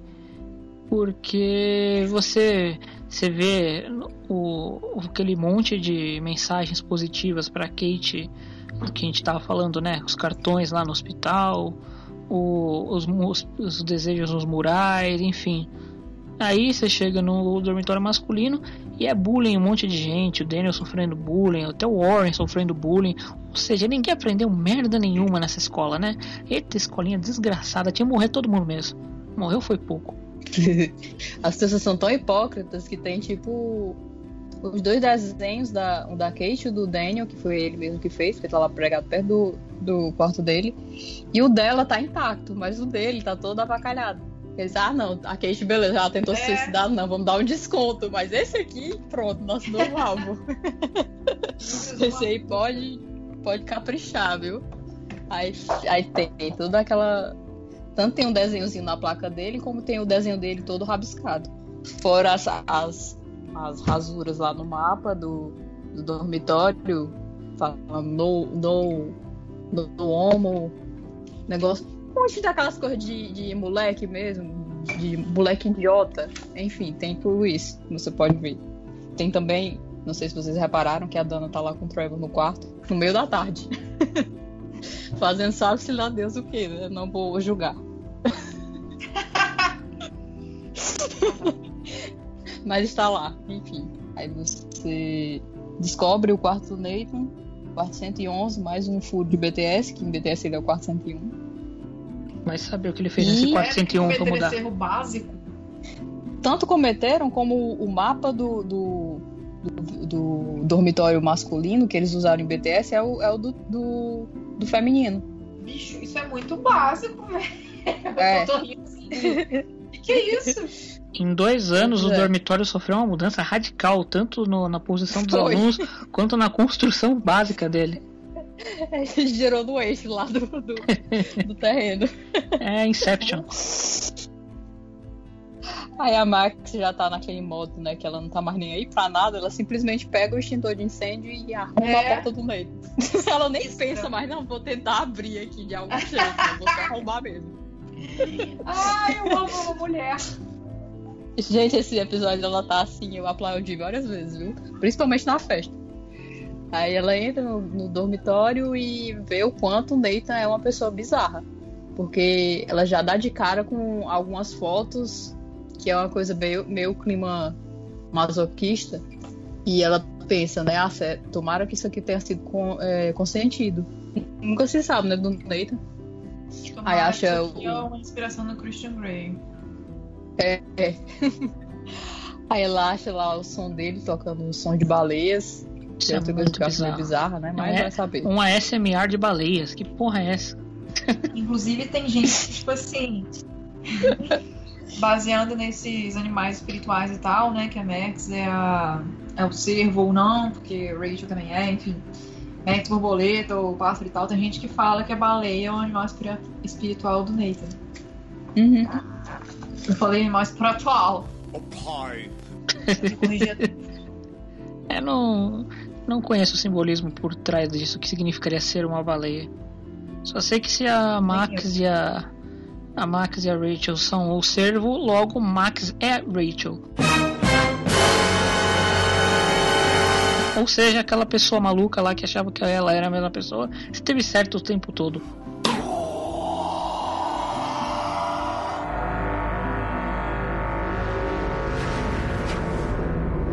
Baseado na foto do, do Frank. Bom, prosseguindo, você acha a luminária quebrada que, ele- que a Chloe quebrou dele quando ele drogou ela e tentou fazer sabe sei lá o que. E inclusive a foto é, dela lá no chão, totalmente fora de si. Que ele guarda dentro da gaveta junto de, da, da carta que ela mandou ameaçando ele. Que foi justo a- antes do, do encontro deles no banheiro.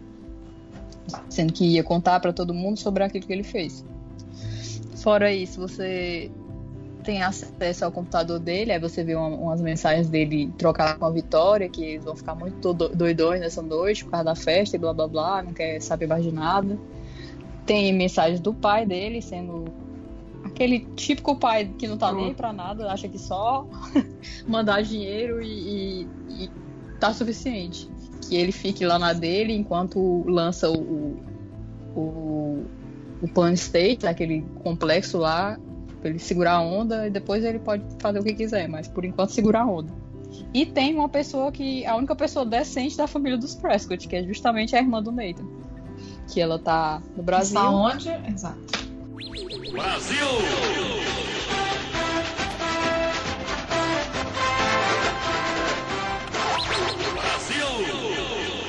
Fala português.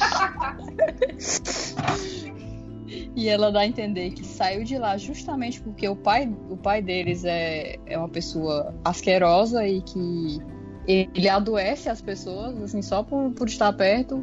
E que ela diz pro Nathan ser forte, que ele é talentoso e, e, e pronto. Enfim, a, un- a última pessoa decente da família dos, dos Prescott. Vocês perceberam que a menina prefere vir pro Brasil do que ficar no- na família Prescott. Sim, e quanto mais distante, melhor, né? Mas o Brasil, justo o Brasil. Ela está no meio do mangue, vendo não sei o que, não sei onde é esse mangue que ela tá. Sei lá, sei lá onde é que tem mangue. Exato, com certeza. Tem mangue lá. Pronto. Então ela tá aí perto de ti.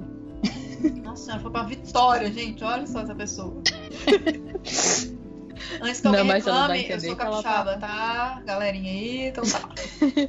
É, eu imagino que ela esteja num, sei lá, no meio de uma, uma coisa bem afastada, não, não é em Vitória mesmo. mas... Ah, mas- ela ri, mas eu tô falando sério. Que eu imagino que ela esteja numa- num lugar que é realmente só floresta, não sei se o termo é floresta, né? Mas enfim, afastado da. Mata Atlântica do, de da Cap- zona urbana. Mata Atlântica Pronto, do Espírito exatamente. Santo. Enfim, a nossa, a nossa busca pela localização da irmã Prescott continua. Quem souber, tiver alguma informação, por favor, mande pra tiver. gente. Se tiver mantido contato com ela, quando ela estiver por aí. Procura essa Eu não irmã lembro o nome dela, pra falar a verdade. Nem eu, menino. Eu lembro o nome do tio do menino. Acho que é irmã. Kristen. Kristen não era a que é suposta Christian, amiga da, da Max? Acho que Ah. era também. Ó, mais Eu não uma. sei da, da- Só sei do Fernando. Vamos procurar aqui, Alejandro. rapidinho.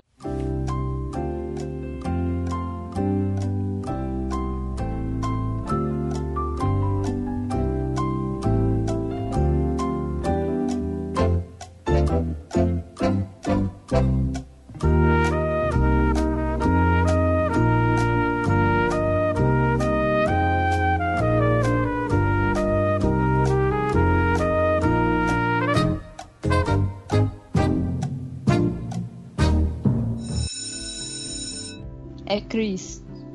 Ó, Chris, chegamos perto. Christine. Christine Prescott. Beleza.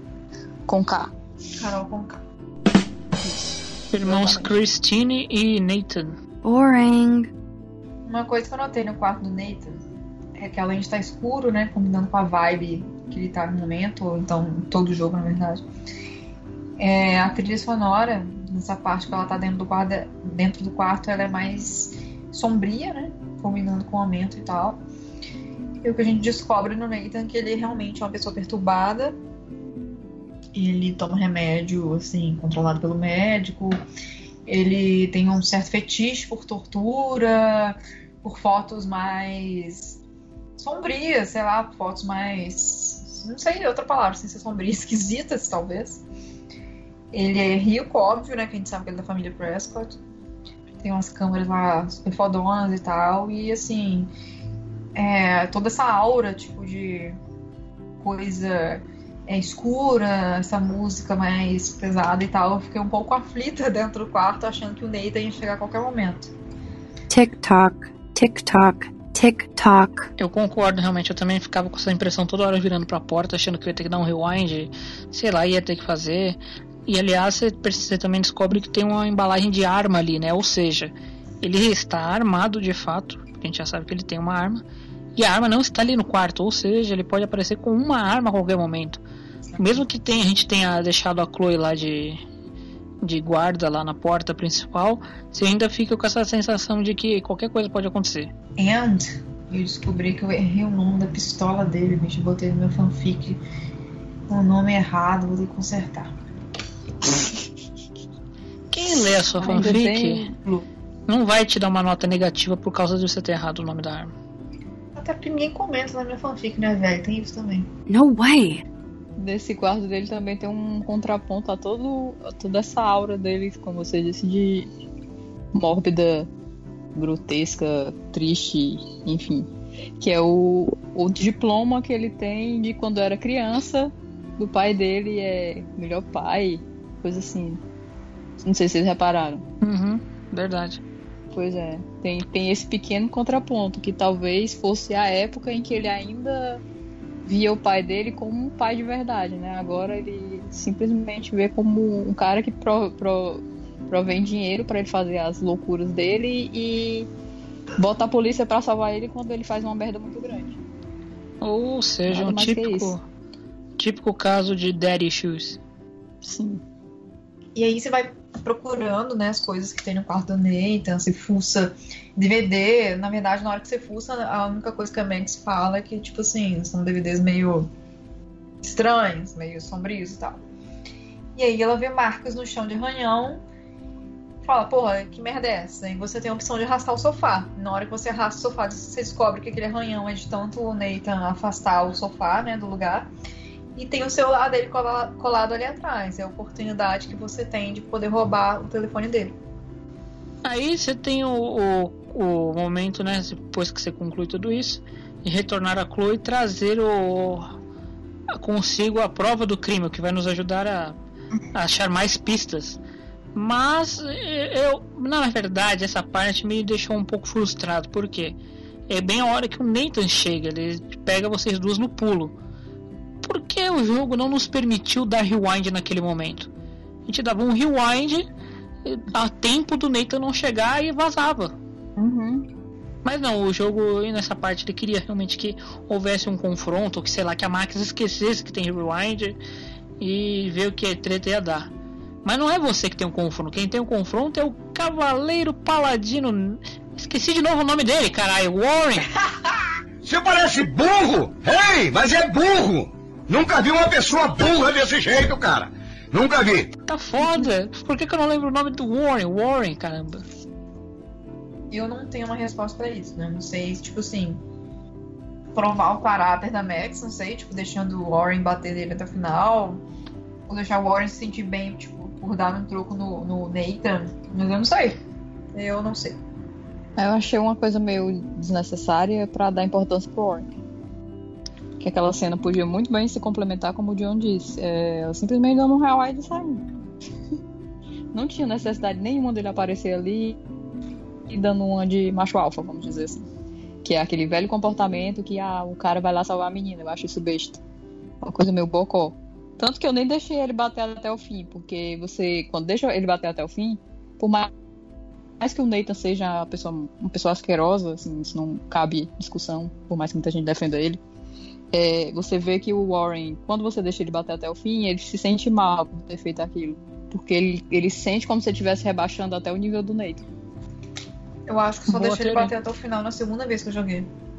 É, nessa última vez eu deixei até o final, mas eu não, não me recordo. Isso não é uma coisa que ficou marcante pra mim. Eu não lembro o que, que eu fiz nas outras vezes. Nessa eu deixei porque. Porque sim, não tem muita explicação. Como falou, essa cena é uma cena tão genérica e ela vira tão. Uma, como fala? Ela entra com uma decisão importante, mas ela não. Não é uma coisa que acarreta tanta coisa. Que nem você falou, a única, a única coisa é o, o próprio o próprio Warren que fica meio é, se sentindo mal, não sei o que lá. Mas é uma cena tão genérica. Se você tem essas, realmente essa solução de sair pela tangente, ok, você usaria o rewind para sair dali. Ou a própria, sei lá, se a, a Max mesmo já bateu nele. Ah, Você tava em duas, a, a Chloe e a, e a, e Max podiam ter saído também dando porrada nele e ele ia apanhar do mesmo jeito. Ou ainda, outra, o outro agravante dessa situação que é ele termina apontando a arma pra eles. Porra! Como que se ele tinha uma arma e que ele chuta pra longe, depois ele pega de volta, ele não dá tiro, é meio essa cena ela, ela tá bem deslocada, ela tá realmente muito estranha. Ela não, não ficou não ficou encaixada bem essa cena ali. Até quando conclui e eles saem do dormitório, o Warren diz: Ah, eu posso ir com vocês caso vocês precisem ver o modo Hulk. E a Chloe, não, isso aqui é só nós duas mesmo e pronto. Você fica por aí Uhum. mesmo. É, Foi uma coisa só nada. mesmo pra inserir ele ali naquela história e. Sim. Pá. E pior que não ficou bem inserido, não ficou, é, não ficou bem inserido. Talvez tivesse pensado em algum outro jeito dele aparecer nesse episódio de maneira útil, tipo, entre aspas, a aparição dele no episódio anterior ajudando a fazer a bomba é- foi bem mais útil do que essa parte. Não teve muita. Sem dúvida. Não teve muita lógica. Além do mais, vamos dizer assim, rolou essa treta. Você deixando ir, até o final não, vai ter treta. Vai, eles vão se bater um pouco. E o. O. Nathan ele tem. Ele se continua com a arma dele, continua armado. O que, que você manda o Warren fazer? Volta pro seu dormitório. Pior lugar pra você voltar é pro dormitório. O cara pode estar te esperando ali na esquina. O cara é um maluco. Pior ideia. Não ficou, realmente, desculpa, não, não ficou bom essa parte. É. Ainda mais ele já tendo sido denunciado por causa da arma. É, exatamente. Tá, tá no... O, o mais lógico seria eles voltarem lá no diretor, olha, ele tá lá com a arma de novo. e aí, vai fazer nada não? Não. Aí o diretor, não, continua tomando uma cachaça dele. É fake news. Não acredito nisso. Pois é. Ai, ai. É, não- foi desnecessário, desculpa, Dotnod. A gente tem que criticar. É, não casou bem. Sim. Sim. Ainda vou criticar um pouco mais na frente, mas quando a gente chegar lá. Beleza. E aí elas têm em mãos quase todas as pistas que precisam. Talvez agora seja o ponto mais complicado da, da história, que é ter que ir atrás do, do- da pessoa potencialmente mais perigosa que está faltando para encaixar essa equação. que é o Frank.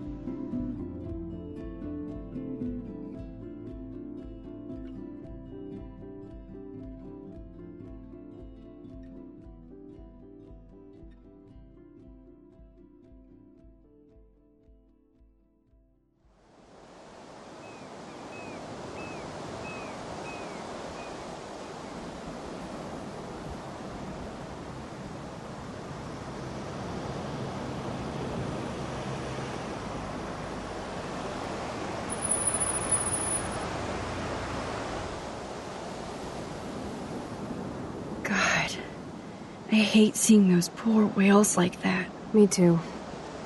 I just think of their families in the ocean out there looking for them. Well, that asshole's gonna help us find Rachel. Or what? You'll actually shoot him? Chloe, do not count on my rewind. Seriously. Obviously, I'm not counting on you. That's why I have a gun. And I might even save you someday. About time. I am so going to hit you. There's no way we could have guessed this is what would happen to us when we grew up. I'm looking forward to the day when we can just go on a road trip to Portland. Fuck yeah. You, me. Absolutely. So let's play this cool, okay? Just talk to Frank so we can get that code for the book from him. That's all. Got it. No dicking around. Let's roll.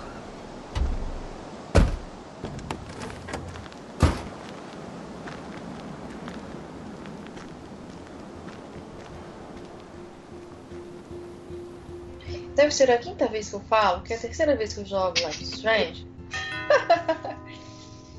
Mas é a primeira vez que essa cena das meninas com o Frank não resulta em morte ou ferimento de alguém. Ou seja, eu não precisei dar rewind pro Frank não morrer, ou pro Frank não ficar ferido, ou pro, ou pro Pompidou não morrer. Deu tudo certo.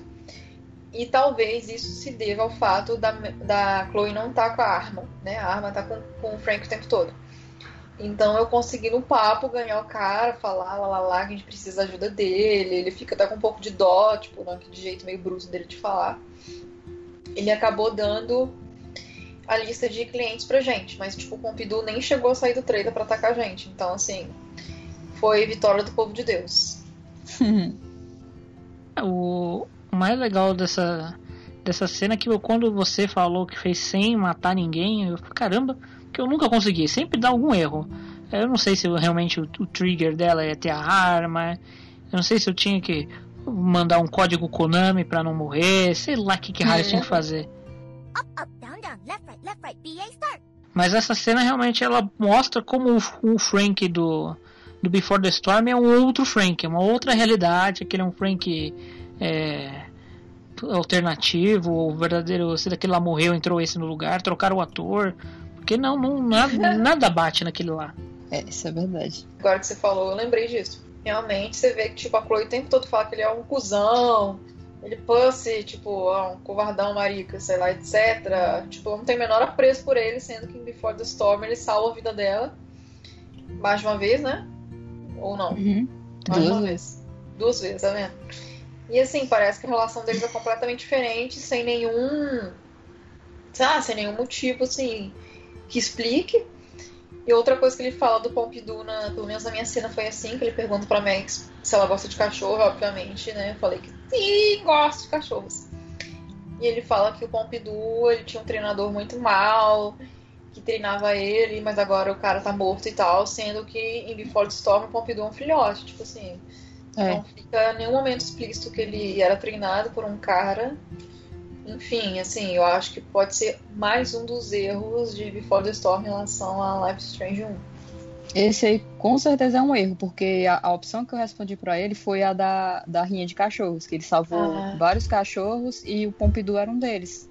E tá claro que ele não era um filhote, né? ele salvou ele já grande porque ele era um dos cachorros que brigavam. Ninguém vai salvar um filhote de uma rinha. Não Pois faz é. sentido. É uma rinha de filhotes. Aí, é, uma rinha de filhotes. Ganha quem é o mais Tinha no fofinho. South Park, tinha no South Park era dos bebês que eles usavam crack. Pois é, enfim, mas não vem ao caso. Aí eu acho que foi a primeira vez na vida que eu consegui também fazer esse negócio sem errar, porque da primeira vez, nossa, eu sofri demais pra conseguir salvar todo mundo, assim, sem Ué, sair ninguém também. ferido. Matei Mas- Frank, matei Pompidou, matei todo mundo.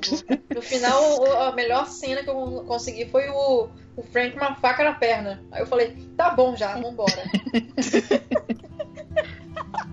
De acordo com o cenário disponível, esse era o melhor das opções.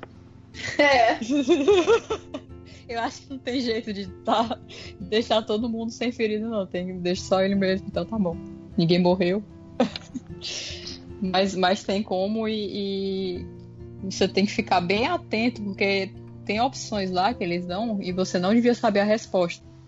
É, por exemplo, algumas coisas que você vê dentro do trailer dele, quando você vai falar sobre a Rachel. Tem a opção lá de falar sobre a carta, mas como é que você sabe dessa carta se você nunca entrou lá? Aí ele já, já se desconfia, né? Aí fica todo louco e, e ataca, mas, mas tem como.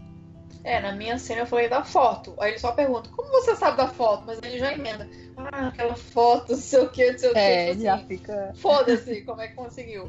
E é assim que ele dá a, a, a lista pra mim, mas assim, eu tenho curiosidade de saber, assim, jogando, não assistindo a cena. Como é que funciona a cena extra de quando a Chloe mata o Frank e ela fica muito mal. Eu já assisti ela, mas eu queria, sei lá, saber como é que é jogando, mas eu não tive coragem não. Porque eu Não, sou é, já é demais. Mata o Frank e o Pompidou, aí ela fica pra sempre traumatizada. É mais uma vez você vendo o tema óbito, morte, eh, luto acontecendo de novo nesse episódio. Uhum. E depois de catar prova em da cidade inteira, em Arcadia bem inteira, fizeram um tour pela cidade. Elas finalmente voltaram para casa para encher aquele quadro cheio de tranqueirinha e brincar de CSI. O, o mais divertido disso tudo é que, para variar, é claro, a Chloe finge que está trabalhando alguma coisa na escrivaninha, Max que tem que, né? Max, nós temos que ligar as coisas. Eu sei que muita gente adora falar da cena da, das garrafas como uma das mais chatas, de fato é uma das mais chatas, mas pra mim, pessoalmente, nossa, que trabalheira que deu pra fazer. Toda santa vez que eu tenho que jogar isso, eu perco no mínimo uma meia hora só pra juntar essas provas, porque, né, nossa senhora, as garrafas eu já decorei onde estão as garrafas, mas as provas. Eu sei que alguém, alguém gostou, alguém aí já falou que virou mestre nisso, né, Manu? Yes. Oh, meu filho, mestre não, peraí. assim, entre a cena das garrafas e a cena da investigação, eu prefiro a cena da investigação porque você fica parado, né? Você só tem que selecionar coisas. E eu, como eu, na primeira vez que eu joguei Life is Strange, eu não conseguia achar com facilidade as garrafas e ainda tinha o plus de eu ficar tonta com a troca de câmera, tipo assim, com a movimentação da câmera. Eu fiquei realmente tonta naquela cena. Mas assim, por coi- por coincidência, nesse terceira vez, nessa terceira vez que eu joguei, eu achei as garrafas bem rápido. Não, não porque eu tenha decorado os lugares, acho que foi por sorte, sei lá. Mas essa, essa cena da investigação eu gosto bastante até. Apesar de eu não gostar muito de puzzles, porque eu sou uma pessoa extremamente preguiçosa, eu curti, eu me embananei um pouco em algumas partes, porque você tem que juntar umas quatro, cinco, é, cinco grupos de, de pistas para você poder filtrar e passar para Chloe, que como sempre, como você disse, está lá fingindo que está trabalhando. Porra Uhum. nenhuma, devia estar na internet fazendo qualquer outra coisa. Tadinho. Tá o que, Ana Max? É, tadinho do meu bebê. E aí você tem que fazer essa, essa filtragem de pistas. E uma coisa interessante que eu notei ontem na minha né, terceira jogadora. Quantas vezes eu já falei isso nesse podcast? Não sei. Você contabiliza aí. Yeah, okay. Ai, ai, mas aí na última filtragem de pistas, que você tem que finalmente definir qual lugar que vocês têm que é, investigar. Você tem que escolher, obviamente, a foto do celeiro, onde está o bunker do Mr. Jefferson. Só que você, você tem que escolher pelas datas. Você sabe que a data que a Kate é, teve aquele piripaque lá de pegar geral na, Vortex Club foi no dia 4 de outubro. Então você tem que achar o lugar em que o Nathan, for, o Nathan foi dia 4 de outubro à noite. E esse lugar é o celeiro. Só que no celeiro, quando você vai selecionar lá o post-it tal, a legenda tem um erro. A legenda mostra datas de setembro e mostra uma data de abril, abril mês 4. Só que eles inverteram sem querer, entendeu? As datas, porque nos Estados Unidos, assim, né, você. Não sei se nos Estados Unidos ou, sei lá, no, no, no idioma inglês, você coloca o mês antes do dia. Então, eles confundiram na hora de traduzir a legenda e ficou o mês de abril, só que na verdade é o dia 4, entendeu? Não, dia, não o mês 4, o dia 4. 4 de outubro. Então, se você, sei lá, se perde na legenda aí, você realmente vai ficar meio confuso nessa cena. Mas aí eu vi isso ontem e fiquei. What? é isso. Meu, meu, meu relacionamento com esse puzzle é assim. Eu acho ele legal, mas não acho que foi bem executado. Eu achei ele confuso, assim, quando você vai interagir com as coisas. Porque, sei lá, fica tudo lá junto e uma coisa vai pra outra, de repente você mexe num, aí se resolve, ele vai para outro lugar. Fica muito confuso, assim. A primeira Sim. vez que você vai fazer é, é meio estranho. E ainda tem esse erro aí, pra, pra quem vê a versão tradução, a pessoa meio que se embanana. Mas agora que eu tô fazendo pela, sei lá, qual vez que eu fiz, foi, foi bem tranquilo. Já sabia basicamente as coisas que tinha que fazer, aí só foi É. no, no- Eu não acho ele ruim, eu acho que a ideia dele é bacana. Realmente a execução é confusa, o espaço do, do quadro é confuso. Aí quando você, por exemplo, é, vê o celular, as coisas do celular, que você tem. As informações estão no celular. Aí de repente alguém imprimiu aquelas coisas e elas viraram um papel num, num quadro anexo. Aumentou, tem um outro quadro ali do lado. É bem bizarro a, a Uhum. organização como fica à medida que você vai selecionando as coisas. E essa do celular é mais impressionante ainda, porque você fala, porra, imprimiram o negócio, que trabalheira, hein? Ou seja, a- Nossa. É bem, é, é bem confuso. Até o negócio de É. desbloquear o celular dele do, do Nathan também é, é trabalhoso, mas aí o jogo te dá uma colher de chá. Não é uma colher de chá nível Before the Storm que o jogo realmente desiste de você. Você erra três vezes ele já te dá respostas. Não, esse daí pelo menos você tem que procurar o SMK, que é o código de restauração do celular, sei lá se é isso, que tá no chip do, do, Uhum. do Nathan. Mas tirando essa pequena parte que realmente é pra você não travar no jogo, Eu acho que eu testei todos os códigos que tinha no papel do Nathan, até eu perceber que, ah tá, ela bloqueou o celular, é só colocar esse código que tá aqui no cartão. É, pois é, eu demorei pra caralho pra fazer isso. E se você comparar com o paralelo de, de Before the Storm, agora que você citou, que é aquela do, do escritório do James, é infinitas, infinitas vezes melhor, porque aquilo ali eu acho muito mal feito, meu Deus, muito mal feito mesmo. Só Ai, mal posso lidar- esperar por esse programa. Só dele lhe dar a opção de matar uma pessoa inocente, você sendo a Chloe, uma- a heroína da história. Você pode simplesmente indicar pro traficante matar alguém inocente, já é uma coisa assim absurda. E, e tudo ali, né? Porque queimar a evidência, o, o promotor levar as evidências da- dos crimes pra casa e ela poder queimar, gente, melhor nem falar, né? Vamos deixar Mas, pra é, surgir a oportunidade. É, Eu comparo com, com essa, que é parecida com essa do, do, do mural. Uhum. Essa outra já seria o, a- o, o, o cadeado do Uhum. David. Você pode procurar ou pode simplesmente quebrar. Sim, Aí, eu, aí seria os dois paralelos pra mim. é verdade. Depois essa caralhada de pista, né? Que você fica embananado ou não, né? Você pode ser fodão, vai lá, faz de primeira e tal. você leva pra Chloe e ela chegou à conclusão de que o celeiro abandonado tem alguma coisa esquisita lá. Porque foi lá que o Chloe. Ou que o Chloe. Que o Nathan foi no dia da festa do Vortex Club que ele drogou a Kate. Então, nossa dupla dinâmica maravilhosa, linda, que se pega lá nos bastidores. Corta isso. Não. E aí a nossa dupla dinâmica se dirige até o celeiro. E eu acho que é uma das cenas mais legais, assim, de jogabilidade do episódio, pelo menos pra mim. Que elas têm que entrar no celeiro, elas descobrem que tem alguma coisa esquisita lá, né? Porque tem marcas frescas de, frescas de pneu que batem com o pneu do SUV do, do Nathan. E elas entram lá pela parte de trás, que a Max até brinca falando que é a porta da frente, e descobrem a escotilha.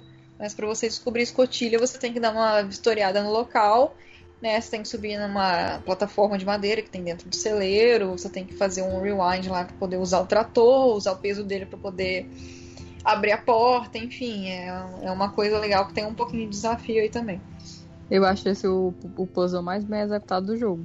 Porque ele não é confuso, e mas ao mesmo tempo ele é um pouco desafiador.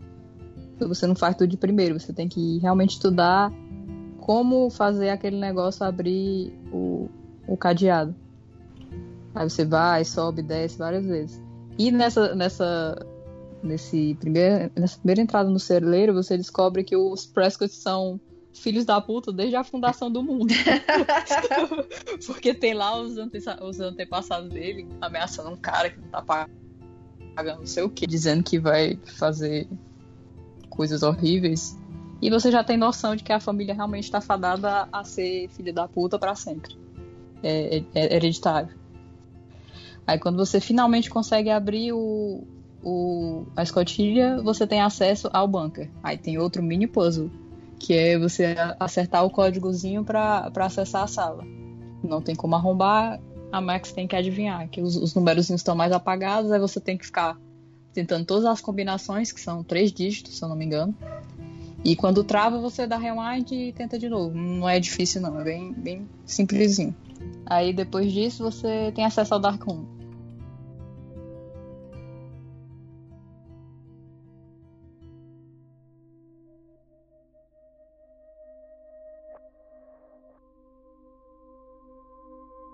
Oh, yes!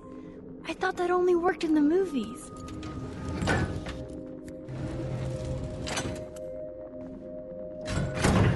Open sesame.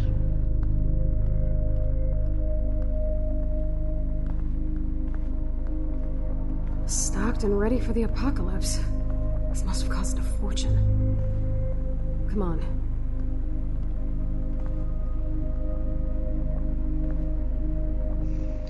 Climinha sombrio, musiquinha sombria, você entrou no bunker do Mr. Jefferson, que você não sabe que é do Mr. Jefferson, pelo menos eu, ingênua que sou, tava achando o tempo inteiro que Nathan é o grande culpado da história. Então você entra lá e vê um estúdio fotográfico fodástico, uma impressora do caralho, que até a Max fala, nossa, acho que o Nathan precisa da melhor impressora do mundo para imprimir as fotos dele. Tem uns quadros bizarros que tudo bate, na verdade, com o que a gente encontrou no quarto do Nathan, sabe? Uhum. É, quadros fazendo referência à tortura, fazendo referência às coisas gore mesmo, sabe? Grotescas e tal. Você encontra seringas né, que se aplicava drogas é, nas meninas e tal, até que a Max abre o armário, ela vê. Aliás, peraí. Tem Ela vê outras coisas referentes ao quarto do Nathan e vê coisas referentes ao David, porque a primeira coisa que ela vê quando ela entra no bunker é um estoque de comida que o, que o David fazia na garagem, né? Então o jogo te dá pistas falsas para você achar que o David tem alguma coisa a ver com aquilo e para reforçar a sua suspeita que você tem do Nathan. No meu caso, né? Continuei suspeitando do Nathan até o final, até o momento que o, né, o Jefferson se revela o vilão da história. E aí a Max abre o armário e vê aqueles fichários que a gente já Para, viu. para. Para, para, para, para, para.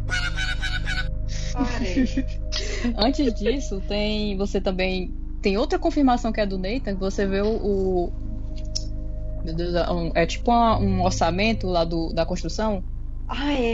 tudo aquilo, um milhão e tanto, um milhão e quinhentos, não lembro direito.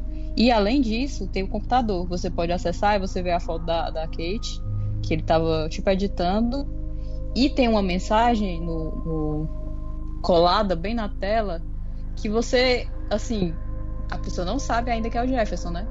Aí tem lá falando sobre. Tentou ensinar ele a. a- tentou ter ele como um aprendiz, mas ele tá, tá decepcionando e, e fazendo agindo por conta própria. Se for assim, vai poder continuar. E isso dá muito a entender que é o pai dele. Se você É. não sabe que é o Jefferson, e eles rasgam o bilhete assim, eu acho que ele rasgou justamente a assinatura do, do Jefferson, não sei. Aí tem aquela mensagem ali, você fica, é, deve ser o pai dele, né? Que tá. Além de estar bancando, ele deve estar envolvido aqui nessa, nesse negócio aqui até, até o pescoço. Deve estar acobertando o filho e, e agora que, que, a, que a merda tá crescendo, ele tá querendo sair fora.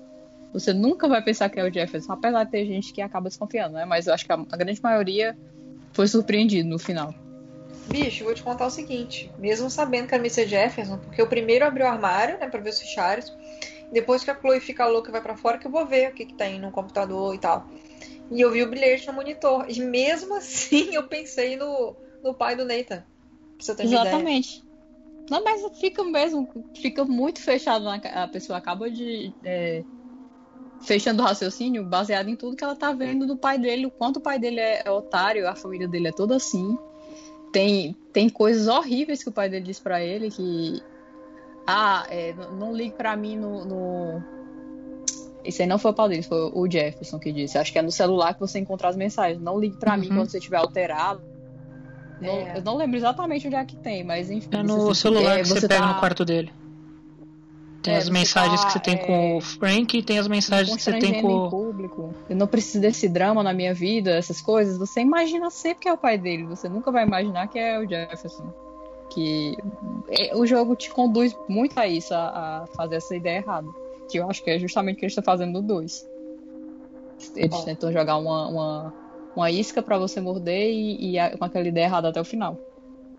E aí as meninas investigam os fichários. Tem lá o fichário da Vitória, pra você ficar de olho, que ela é a próxima vítima, porque o fichário tá vazio.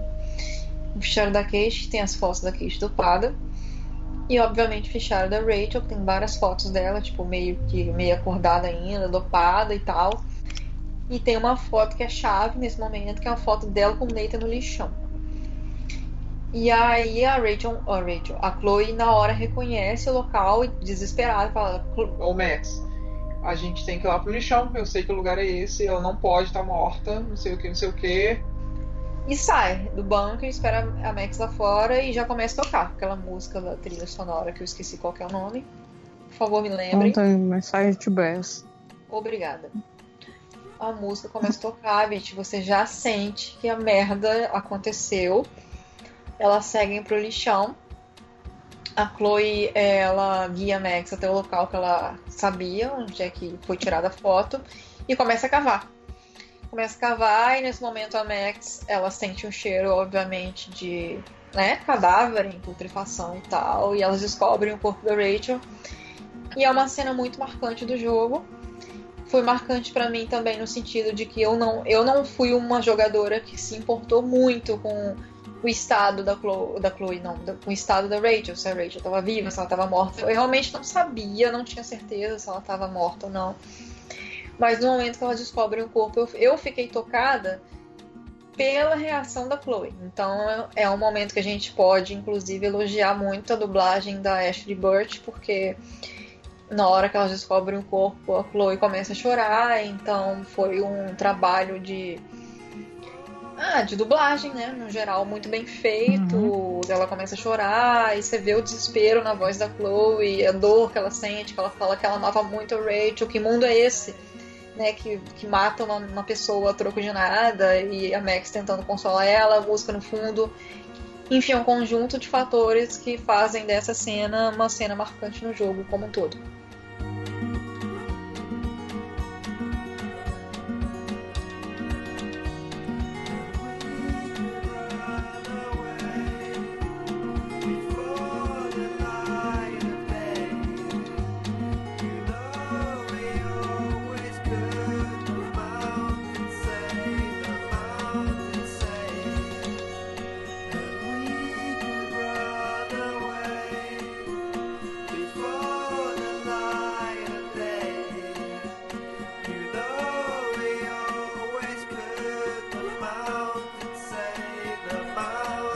Acho que é a cena, pelo menos pra mim, é a cena mais pesada do jogo. Sem, você, no começo você tinha aquele momento que era um momento de que envolvia a eutanásia, que era um momento mais pesado, mas essa cena composta com tudo com a música, com a interpretação real da, da Ashley da, da Hannah, porque se você for ver no, é, no tem um documentário né, que você pode ver depois essa cena, segundo os diretores, foi uma cena que as duas choraram de verdade, choraram de se abraçar.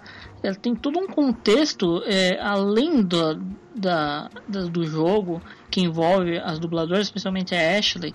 Então você percebe que essa cena foi transposta muito bem feita pela música, pela dublagem, pela composição, pela cruel, crueldade que a cena é. Ela é uma cena cruel, uma cena triste. É o, como a gente disse, esse episódio inteiro de sobre luto, essa é a parte que você vê a Max sofrendo pela Chloe que está sofrendo porque a vida dela ela não tem fôlego. A vida da Chloe é só descida. Você percebe que quando ela tem esse momento de, de felicidade que ela estava tendo até esses dias, ainda que fosse algo é, tão é, tão pouco tempo, mas tão profundo, ela, aquilo ali é um negócio de você pegar, te jogar debaixo da água e você não conseguir mais voltar para a superfície. Ela realmente perdeu, vamos dizer, se tinha uma esperança na personagem de achar, ali você realmente perde a fé na humanidade. E essa questão das dubladoras eu acho que é um ponto interessante que a Aura tem mais propriedade a comentar. É, tem uma pequena curiosidade nessa, nessa cena que a Ashley trouxe para ela uma experiência pessoal dela, que foi a morte do, do namorado dela. Ele morreu de overdose.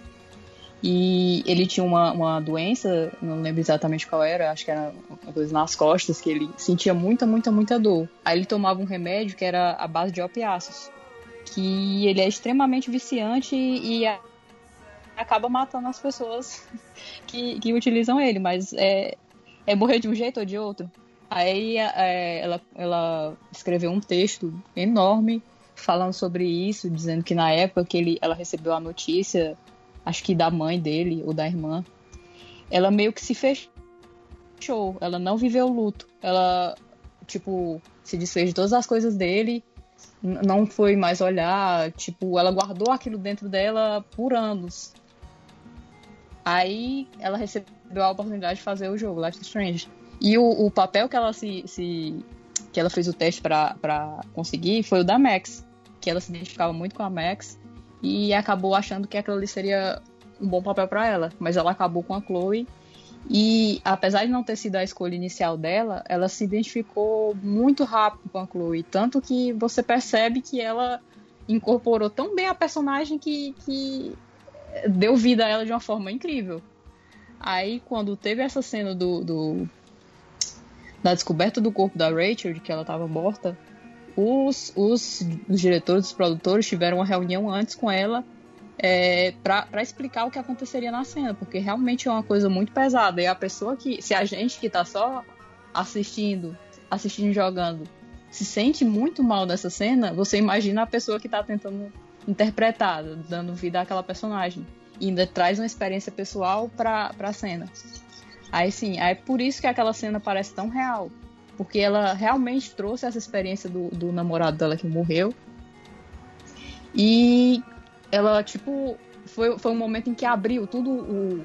Todo o luto dela ela tava vivenciando naquela hora, tantos anos depois. Ela disse, ela conta que depois dessa gravação ela voltou para casa, foi ver tudo do, do, do cara tipo, fotos, vídeos, e, e vivenciou aquilo, chorou, falou com pessoas, e até para os, os narradores, narradores não, os dubladores, o jogo foi importante. É incrível o poder desse jogo, assim, na vida das pessoas. E, e tem gente que ainda tem coragem de dizer, ah, não, mas são só pixels.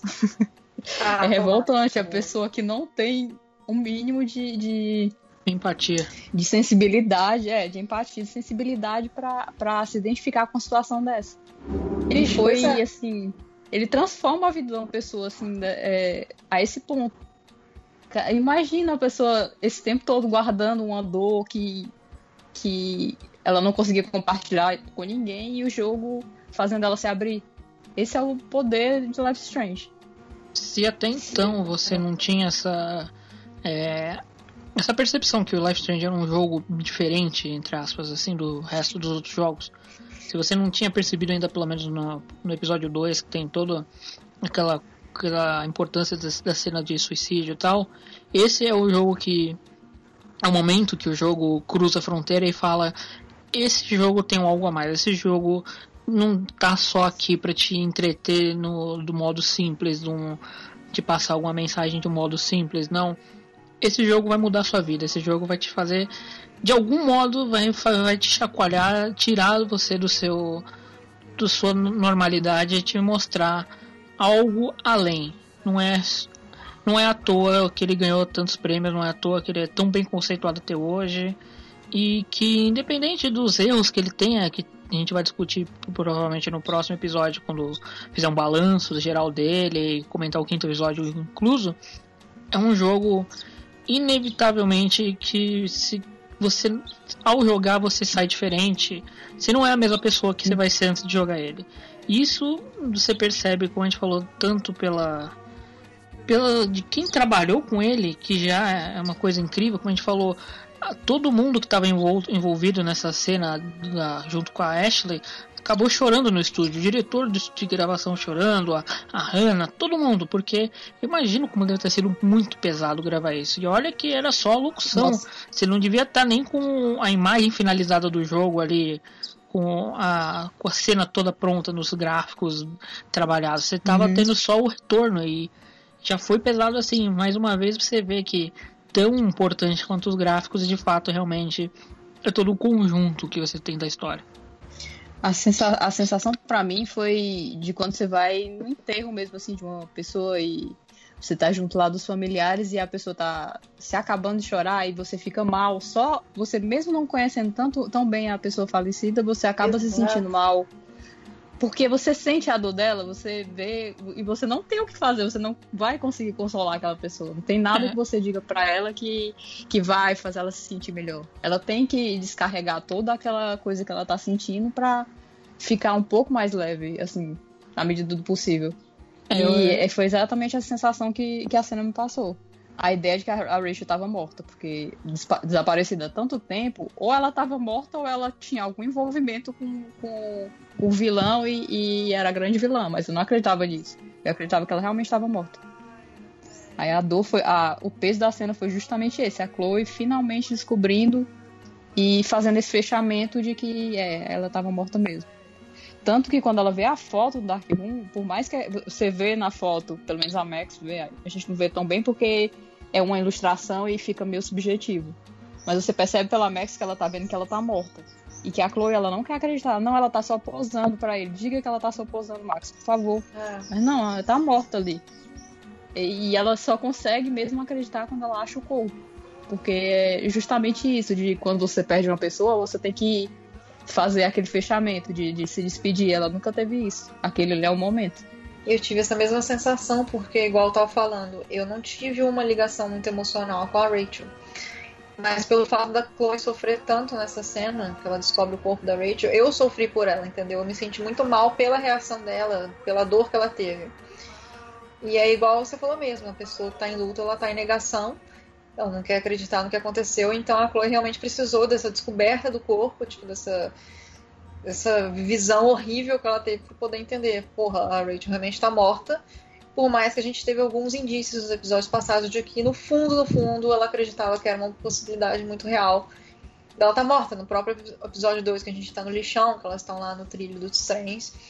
E a Rachel, a Rachel, a Chloe dá uma derrapada e fala na Rachel no passado, sabe? Como se ela tivesse morta. Então, no fundo, no fundo, ela já sabia, assim, que a Rachel realmente podia estar morta. E voltando só para poder, tipo, parabenizar o trabalho da Ashley Burch mais uma vez. Não é à toa que por esse trabalho de dublagem, a Ashley Burch ganhou o joystick de ouro de 2015 pela performance do ano. E também foi indicada à Academia Britânica de Games. E nessa de consolar, querer consolar, você ficar, aliás, nessa de você querer tentar é, lidar com o luto alheio, não saber como consolar, que a gente fica, é também como a Max fica, né? Porque você vê que ela tá sofrendo igual ali do lado dela, mesmo sem conhecer a Rachel. Ela tá tentando é, tem, se relacionar e ela percebe que por mais que ela realmente não tivesse nenhum, é, não de maldade isso, mas de não tivesse nenhum apreço pela Rachel no sentido de conhecê-la, de ter vivido com ela para sentir essa dor, ela sente do mesmo jeito por intermédio da, da Chloe, né? Ela vê como a Chloe sofre daquela maneira e ela se sente impotente de não poder ajudar. É talvez a acepção mais dolorosa de todos os momentos que ela esteja vivendo com aquela Chloe, excetuando a Chloe da linha paralela, mas com aquela Chloe não ter como, o que fazer por ela. Uhum. E agora fazer um, uma meia culpa aqui também, que você, por mais que a gente faça nossas ressalvas ao Before the Storm e não goste, eu realmente não gosto daquela Rachel que é representada no jogo. Tem gente que gosta e você ter passar três episódios com uma Rachel viva, depois você ter essa, ver essa cena isoladamente e ver, poxa vida, aquela Rachel lá morreu. por mais que você não consiga ligar essas duas Rachels que você tem em mente, ainda é uma cena pesada ela torna ainda mais pesada você tendo em vista, tendo representação viva de alguma pessoa, no caso dessa Rachel. Uhum. Concordo. E passada dessa fase de luto, que era que a gente estava explicando as fases de luto, a Chloe, depois a tristeza, ela sente que é a raiva, a revolta, ela quer o que? Vingança. Vingança contra quem é a nossa única o nosso único nossa única fonte de direcionamento de raiva no momento conhecida é o Nathan. Vamos atrás da cabeça do Nathan.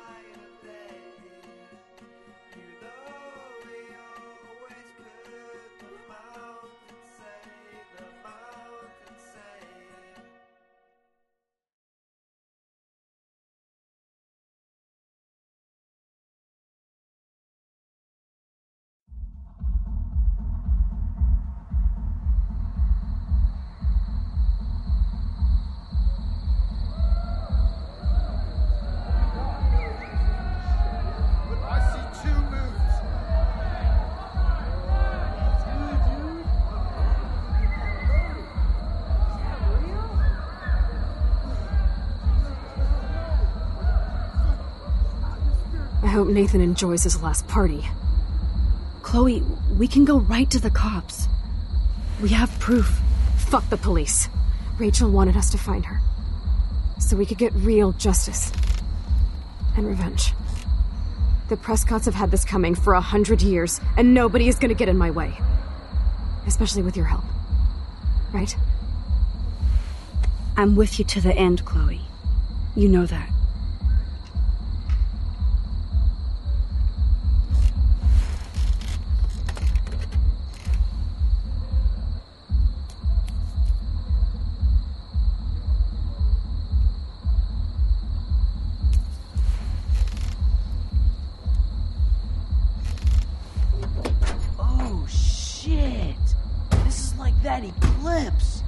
You're right. Look at the outline. I can't tell if they're different. What is there that? can't be two moons. Jesus, Chloe, look up at the sky. Beautiful. I don't give a shit. The world is ending. Cool. You're not listening. Something major is going down. That's right. Nathan Prescott is going down.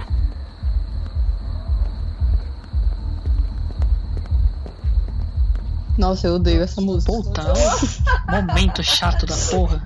Como eu falei. É a única música do jogo que eu não aguento, essa daí. Jura? Eu fico, Nossa. eu fico irritada com aquela música bem alta tocando. Eu não eu gosto dentro daquela festa, lua. procurando, Odeio. eu procurando a Chloe e aquela música tocando e eu querendo sair dali o mais rápido possível. Aquele, aquela luz piscando, as pessoas bêbadas jogadas, gente É tá o inferno. Aquela ali é aquela representação do inferno. Não existe outra representação. É, exatamente. Representação do inferno mesmo. E é uns graves bem altos e eu tava jogando dessa vez de, com fone, era muito alto. Ah, horrível. Agreed. Ah, eu vou falar antes da gente entrar, que é o, o outro momento de crítica que eu vou dar da Don't Know.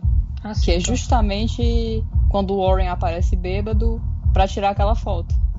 Porque aquilo ali ficou muito, muito, muito evidente Sim. que era só um momento pra Max voltar. Uhum.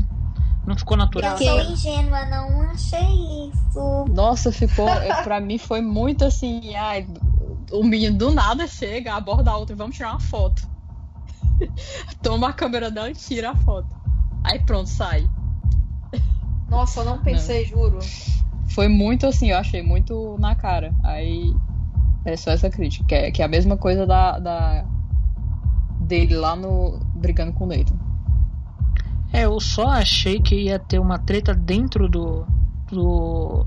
Da, da- da- dessa, dessa cena da festa. Dessa cena da festa.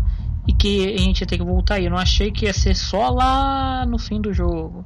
Eu achei que ia ser imediato agora. A necessidade de Uhum. voltar na foto. Mas é perdoável que a gente, que, que, por exemplo, o caso da Manu de outras pessoas que não tenham sacado essa daí, por mais que realmente eu achei que ficou muito falsa, muito na cara, porque você tá tomado, você tá ainda naquele sentimento de revolta misturado com tristeza, meio travado por causa da cena da Rachel, que é uma cena muito pesada. Então, eu acho que a porta do, do, da Don't Nod foi nesse sentido de as pessoas vão estar muito ainda em, dopadas da cena passada para reparar nessa cena óbvia aqui. Uhum. É assim, eu fiquei incomodada com a cena justamente por isso que você falou. A gente acabou de ver uma morte, né? Assim, de ver a confirmação da morte de uma personagem importante do jogo. A Chloe tá puta, quer, tipo, cagar na cabeça do, do Nathan e sei lá, fazer o que com ele. Mas só que, tipo assim, o Warren, ele tá alheio a tudo, ele não sabe o que, que tá acontecendo. Então ele tá bêbado, chega ali, ah, vem cá, vou tirar foto com você. E a Max, tipo assim, ah, como é que ela vai explicar? Olha, a gente acabou de ver uma pessoa morta, eu não posso fazer isso agora. E, assim, eu fiquei incomodada nesse sentido, mas a ponto de achar que era uma foto falsa. Foto falsa não. De que era uma cena só pra eles terem uma foto, pra ela voltar no tempo depois. Eu não pensei nisso realmente. Eu achei estranha até a reação da Max, que ela fica toda é, solista.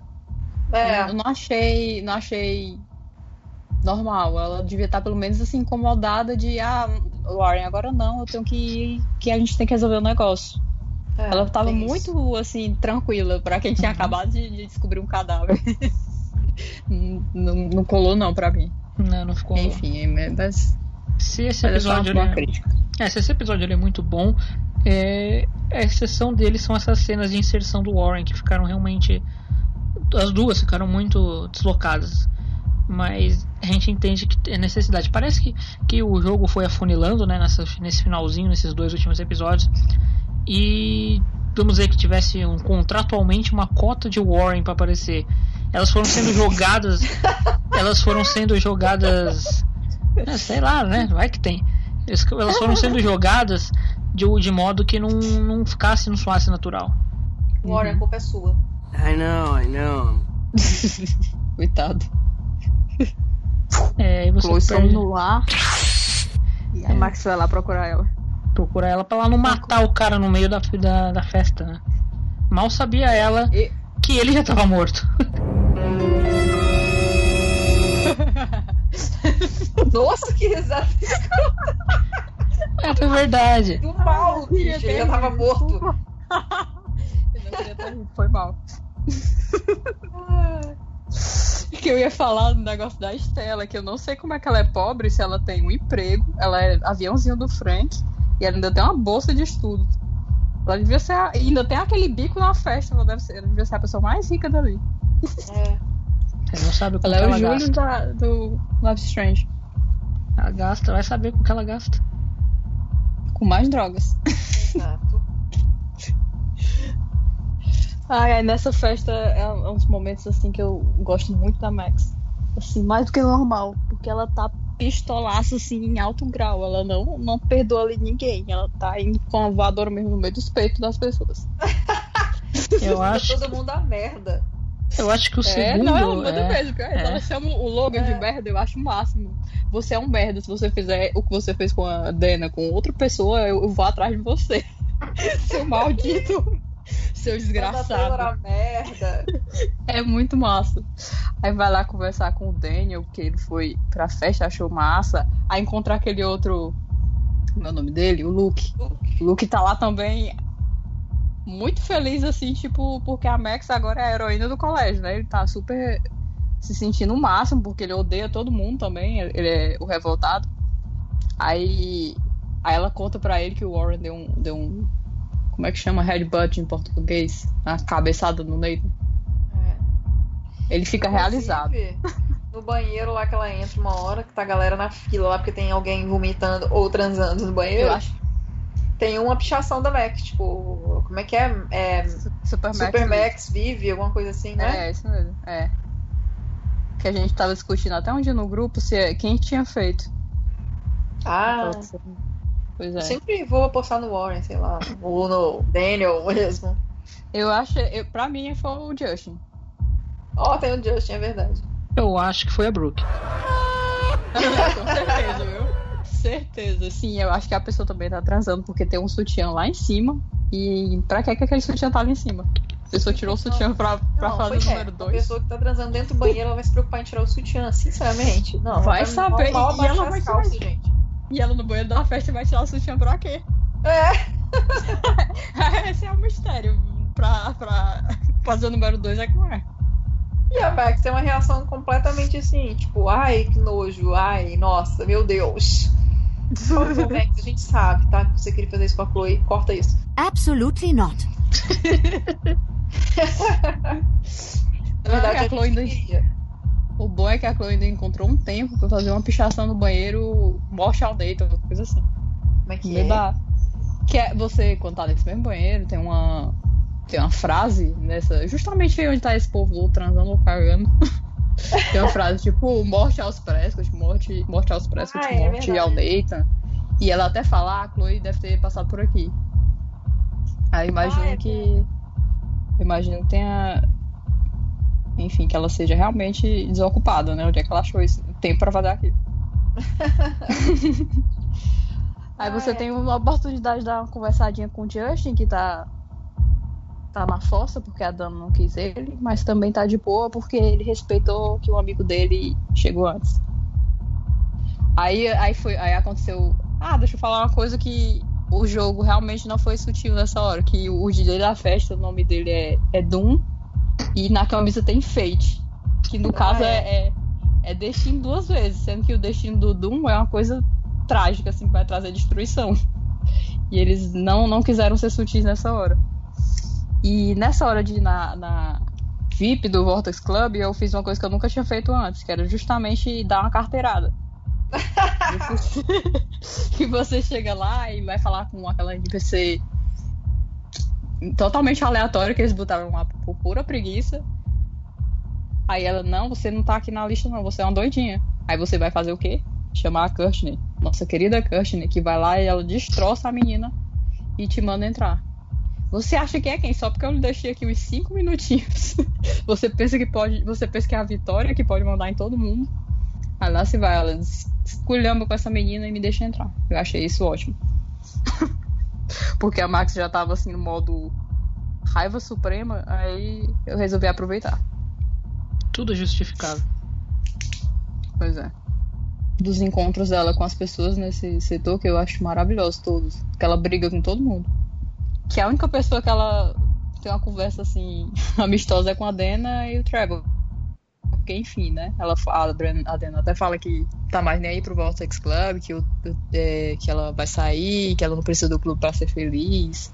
E, e fala o quanto o Trevor é diferente do outro cara lá, aquele outro imbecil que ele é gente boa, que ele não se importa em, em passar vergonha na frente dos outros, que ela prefere estar com ele, os skatistas. É uma pessoa que aprendeu com os erros, né? Enquanto a Julia está lá se agarrando com o outro que traiu ela. É verdade. Faz nem dois dias ele traiu ela, já tá lá com ele de novo. Aí você tem a- que é a melhor conversa, é, fora da vitória, é a melhor conversa que você tem nessa área VIP é com o Logan. Que a, a Max realmente ela esculhamba com ele assim, sem dó nem piedade. Ele vem dizendo, tipo, vem dando em cima dela. Aí ela fala assim: Você não tem vergonha, não? Você, você destruiu a vida da outra menina, já tá aqui dando em cima de mim, de qualquer menina que aparece na sua frente. Você é um merda. Ela fala: Você é um merda. Eu, eu vibrei nessa hora. Aí ele vale, você fala: Eu já tô me sentindo tão mal pelo que eu fiz com a Dana e você ainda vem falar isso pra mim. Aí ela é bom que você aprende. E, sim, eu sei que ela, ela esculhamba mesmo com ele e, ainda ameaça. A pessoa daquele tamanho. 1,65m de altura ameaçando o cara que é um jogador de futebol, dizendo que vai pegar ele se ele fizer mais merda. Eu acho aquilo sensacional. Poder ela tem. É, exatamente. Aí você percebe o quanto ela mudou naqueles poucos dias, né? Uhum. Que ela já não tem medo mais de nada ali. Ela tá realmente no modo Hulk, como diria o Warren. É. Mas eu acho que o, o ápice da- de tudo, eu, eu ainda gosto muito dessa discussão com o Logan, mas eu acho que o ápice disso daí é quando você decide fazer a rota ruim com a vitória. Meu Deus, aquilo é uma esculhambação em cima da vitória que é magnífico. Eu, eu, não, eu já vi, nunca fiz pessoalmente para fazer o jogo, mas eu já vi todo o, o, o roleplay que fica quando você faz essa discussão ruim. É fantástico, é, é maravilhoso. Desculpa, Vitória, mas tem, uma- tem horas que você pede. Mas, pode contar, Manu, como você fez o seu sua jogadura.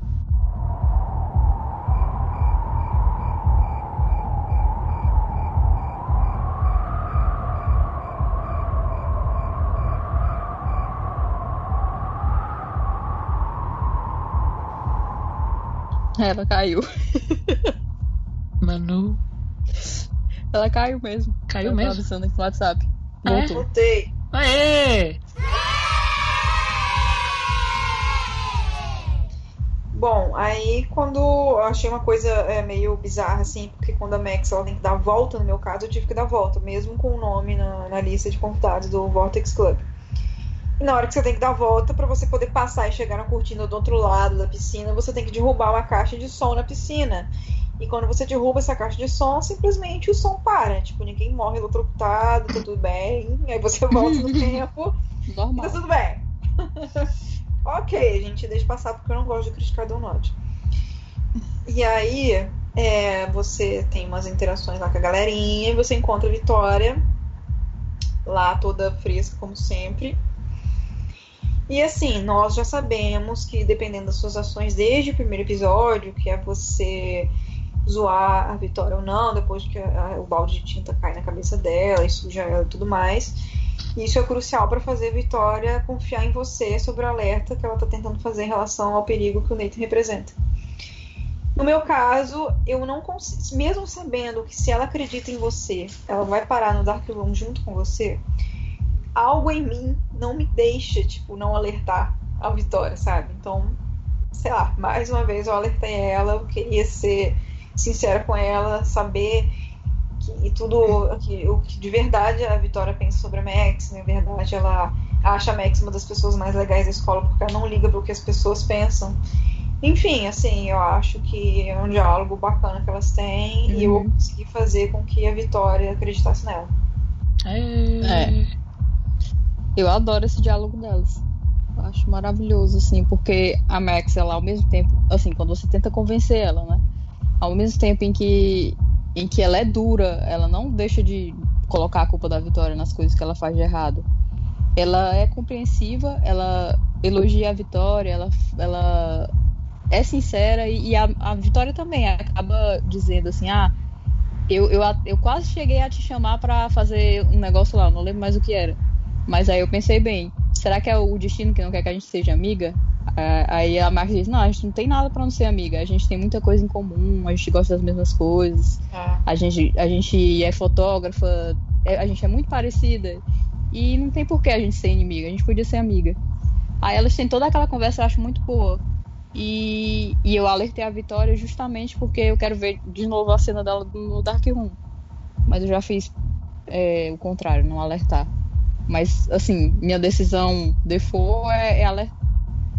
Porque por mais que eu não gostasse, assim, eu gosto da personagem da Vitória, mas por mais que eu não gostasse, eu acho que seria meio muito errado você deixar a pessoa morrer só porque você não vai com a cara dela. Você tá É. se rebaixando ao que ela é. Brooke! Não, não faz sentido. Ai não, a Brooke eu, eu, eu entregaria. Esquece o que eu disse, a Brooke eu deixava. Com um laço na cabeça. Com laço na cabeça. Ainda mandava um cartão junto pro Mr. Jefferson. Mentira, gente. Brincadeirinha. Não entregaria a Brooke, não. Mas que ela é chata é. Puta merda.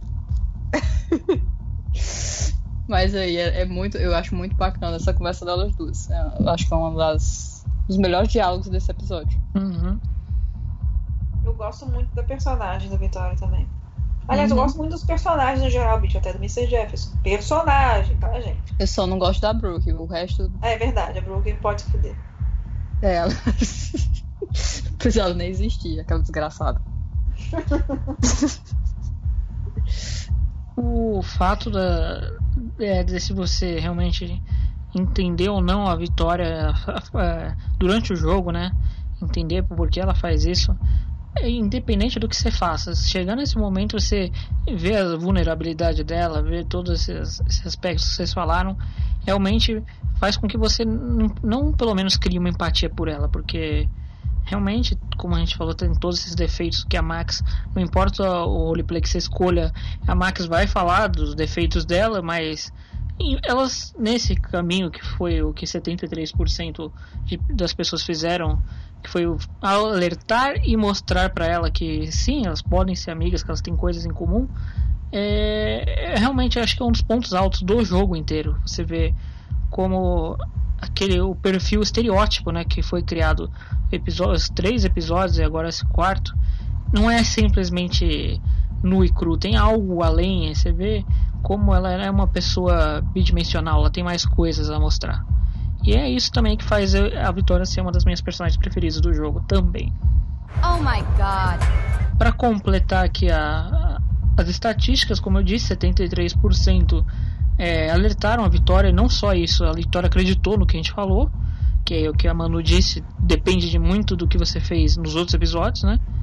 E 19% é, não, a Max avisou, mas a Vitória não acreditou. E tem 8% que cagaram, porque ela nem avisou a Vitória. Simplesmente falou: foda-se, não quero saber. É, tá um bom número. é uma boa estatística. É uma estatística Entendo as pessoas que quiseram tomar outra rota. Não querem ver Vitória lá caída junto com a Max no, no Dark Room, tá certo? Eu tomei a outra rota na segunda vez, só pra ver mesmo. É, eu também. É, mas o. Mas essa- agora. É, Mas até então você não sabe, né, o que, que pode acontecer, especialmente quando você tá na. É, no momento da história que você não. Se você acha que avisando ela pode salvar do Nathan, a gente acha que principal, principal motivo, aliás, o principal vilão é o Nathan. E acho que até então é- essas estatísticas de quem jogou pela primeira vez não contam nessa, nesse pensamento que a gente tem de ir parar no Dark Room. Uhum. É Porque a gente achava, vamos, vamos pegar o Nathan, vamos matar o Nathan. Mentira, não vamos matar o Nathan, mas vamos pegar o Nathan, sabe Deus o que fazer. É, a gente. A, a Max entra na, nessa muvuca toda, nesse inferninho, não pra salvar o Nathan ou pra pegar o Nathan, sim pra salvar a Chloe, né? Porque ela é a única coisa que acho que manteria a Chloe de não dar um tiro na testa do Nathan naquele momento. Uhum, certeza. Tanto que ela adverte todo mundo pra não se aproximar do Nathan. Ela Aham. tanto procura saber onde ele tá, como diz, não, não se aproxime dele porque ele é perigoso, ele tá envolvido com coisa errada e é, é melhor se preservar. Uhum.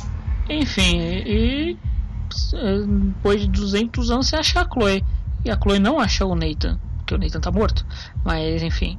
É... Ele botou outra risada aí.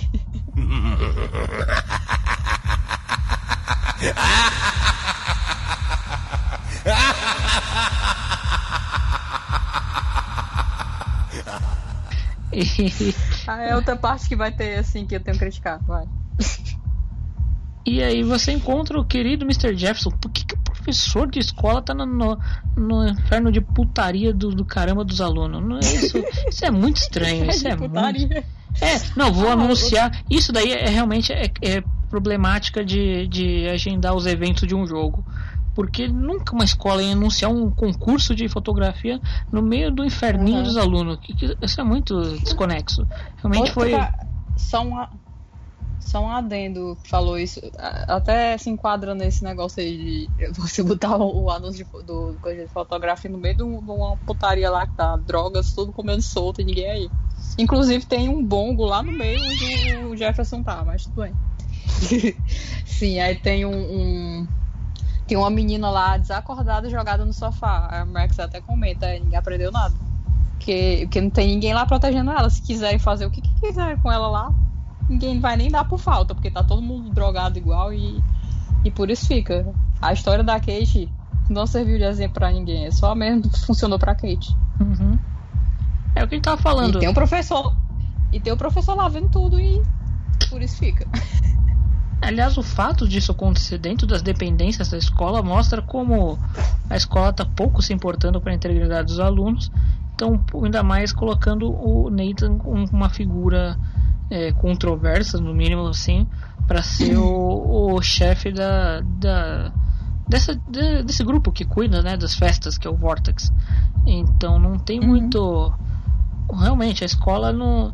Tem aqui, a gente estava falando no outro episódio, tem essa essa fama, tem esse, essa importância no cenário nacional enquanto escola de, de formação, mas é, você percebe que a escola em si não se importa com os alunos. É. Tanto que se a Kate morrer também não faz diferença alguma, vai ter a festa do mesmo jeito. Vai. Que em qualquer lugar sensato do mundo ia ter uma investigação policial paralela com um momento de luto, né? Enfim, mas Aham. essa esse daí eu não acredito como falha no jogo, eu acredito como realmente como algo É. que mostre, denote como a escola não se importa. Uhum.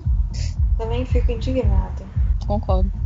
Então, minha querida e amada Chloe aparece de uma porta, sabe-se lá pra onde que levava, putaça, né, com os braços cruzados, tipo assim, não encontrou Nathan, é o que a Max conclui. Ah, elas estão prontas pra ir embora quando que elas cruzam com Mr. Jefferson, que, assim, até hoje eu não entendo por que, ele resolveu dar o anúncio do vencedor do, do, do concurso de heróis cotidianos numa festa, como se todo mundo fosse pra essa festa. Tipo, não, vai, né, gente? Os excluídos não vão, né? Os losers não vão. O Daniel foi porque a Max convenceu. A Alissa, eu não, eu não sei porque que a Alissa foi pra essa festa, porque ela ficou na beira da piscina, a marmota, né, parada com o celular dela, né, que a Max tem que salvar ela mais uma vez de uma humilhação em público. Mas enfim, aí o Mr. Jefferson vai lá anunciar a porcaria do vencedor do concurso. Quem é o vencedor lá? Vitória. Beleza. É, cagamos, todos cagamos pra essa notícia. Mas assim, né, eu, leiga, e ingênua, Alice, como sempre, não desconfiava ainda do Mr. Jeff, não sei vocês. E a gente vai embora da, da Blackwell. Nesse momento, quando ela pisa pra fora, as duas pisam pra fora da festa, a Chloe recebe uma- um SMS do Nathan, que não é do Nathan. Eu acredito, né, gente? que O Nathan já tava bem mortinho. Do além. É.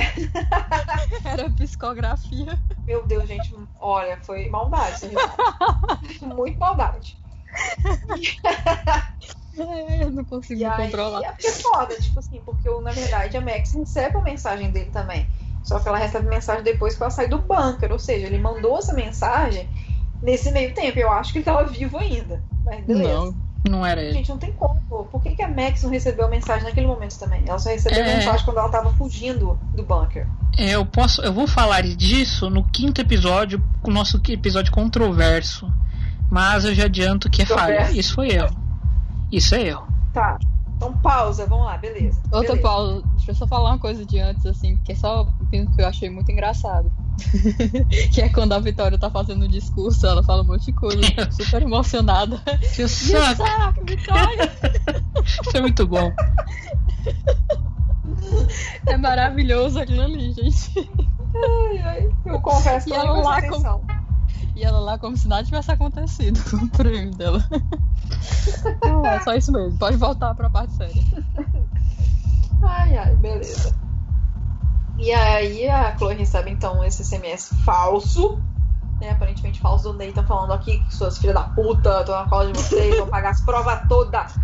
Gente, nossa, vou pagar as provas, vamos lá ver que se eles tiraram o Rachel do lixão. Não, aquilo ali foi revoltante pra mim, porque foi muita, muita burrice, velho. Ali foi burrice, foi muita, não foi pouca, não. Porra nenhuma, bicho, pra mim tava Pelo amor de Deus, elas nem questionaram, elas simplesmente correram. Não, vamos! É a, cara do vilão. É, é a cara do vilão quando quer plantar uma isca. Não, ó, você pode vir me encontrar nesse lugar aí e aí a gente se resolve. Gente, vai estar cheio de coisa lá e vai matar você. Tá óbvio. O- Como é que ele vai se livrar do corpo e ninguém vai reparar? Isso é, é muito. Isso é tão idiota que virou meme, né? Isso daí é um meme, tem várias montagens disso. Inclusive aquele que é. Aquela história de, em quadrinhos que é todos esses, esses momentos na visão da Chloe. Que tem lá, it's a fish, it's a very fish, no, no, it's okay. Que tipo, isso é isca, É, isso é furada. Isso não é, isso é muito furada. Não, isso é- parece legítimo, vamos lá. Tipo, amigo, se o cara lembro, quer. lembro. Se o cara quer se livrar do, dos Paranauê lá, do, do corpo da Paranauê, se quer se livrar do corpo da Rachel, ele não vai mandar uma mensagem avisando: Ô, vou me livrar essas putas. Se fuderam aí, ó. Se perderam aí, seus trouxa. Olha, Não! tô me livrando agora mesmo, viu? Se eu não chegar logo, já era. Gente, não faz isso comigo, eu não posso dar menos que 5 estrelas pra esse jogo. Ele não tem defeitos. Eu estou me cegando por esse detalhe também, tá? Cada episódio tem um detalhe. Pelo menos um, né? Tudo bem. Mas o pior, pior não, né? Assim, reforçando toda essa, essa coisa, tipo, falciane de ser. Quando ela chega no lixão, Max com uma lanterna do caralho do celular. Não, Chloe, você tá fazendo muito barulho, cuidado. E a lanterna Stop stomping around, Chloe. Right. Estamos aqui no lixão. Não pode fazer barulho não, hein? Eu tô com a luz aqui, mas foda-se. Invisíveis, invisíveis elas. Aí a Max vai lá naquele quartinho. Não sei se vocês foram, né? Foi, foi. Aí tem aquela. É, aí tem aquelas inscrições dela na parede, Chloe was here, Rachel was here, Max was here. Aí tem que o Jefferson mexeu, né? Aí tem é, Rachel está aqui, vocês todos vão morrer. Ah, ficou de boa e voltou lá. Porque é Eu- super normal.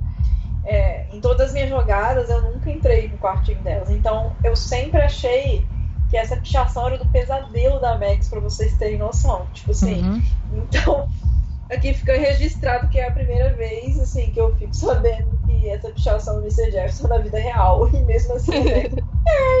É, a primeira vez que eu joguei, eu fui direto no, no ponto, né? No, pô, mó desespero, sei lá o que vai acontecer. Mas agora analisando no, no, no amplo, né? É, realmente, se elas foram muito megas inteligentes, detetivescas, até o metade desse episódio, do primeiro episódio até metade desse, elas emburreceram de uma maneira incrível nesse final. Totalmente.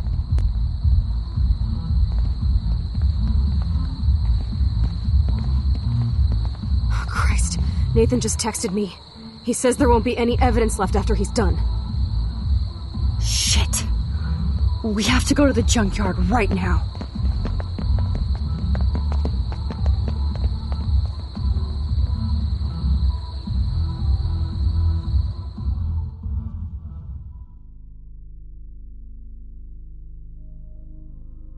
Vamos considerar que elas estão sem dormir, aí elas não conseguem raciocinar mais. É, vamos elas já- considerar que elas estão um traumatizadas. emocional. Exato, exato. A morte da Rachel. Vamos, vamos contabilizar isso, mas que foi muita burrice, foi. Foi, foi. E também é muito, é muito bizarro o Jefferson parar lá no, no, no quartinho só pra fazer aquele show dele. Outro, É. Outra coisa bizarra.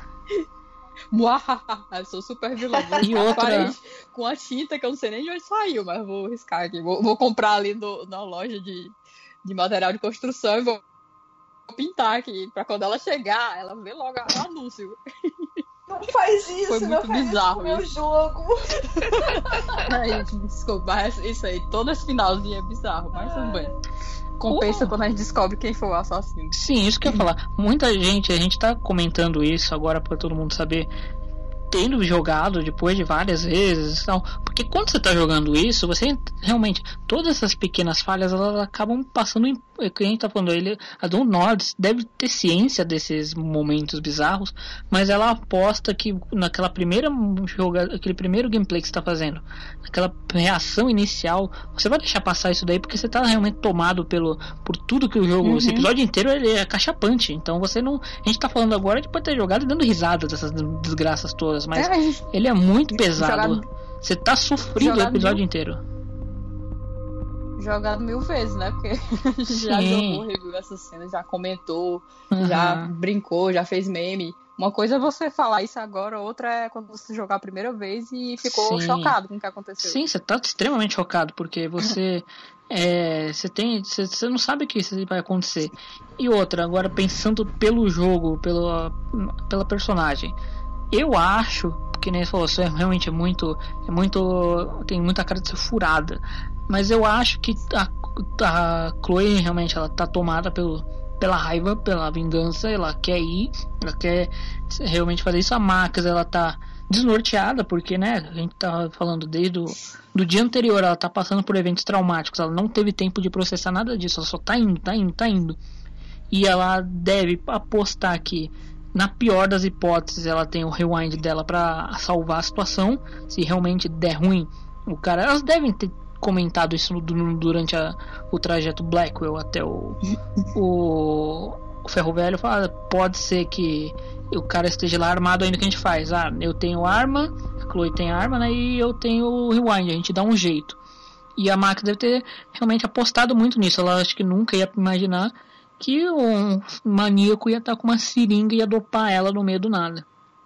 Que essa, se a gente criticou tanto a parte anterior, essa é uma sacada boa. Você ter o jeito como eles fizeram a, essa cena final, pra mim é o de, de- dos cinco episódios é o melhor final de. É, cinco não conta porque o final o último acaba, mas os quatro episódios é o que tem o melhor plot twist, porque realmente é quando revela que. Você pode estar. Tá, quem tá ouvindo, eu duvido que tenha alguém que tenha adivinhado que era o Mr. Jefferson, porque o jogo não dá prova.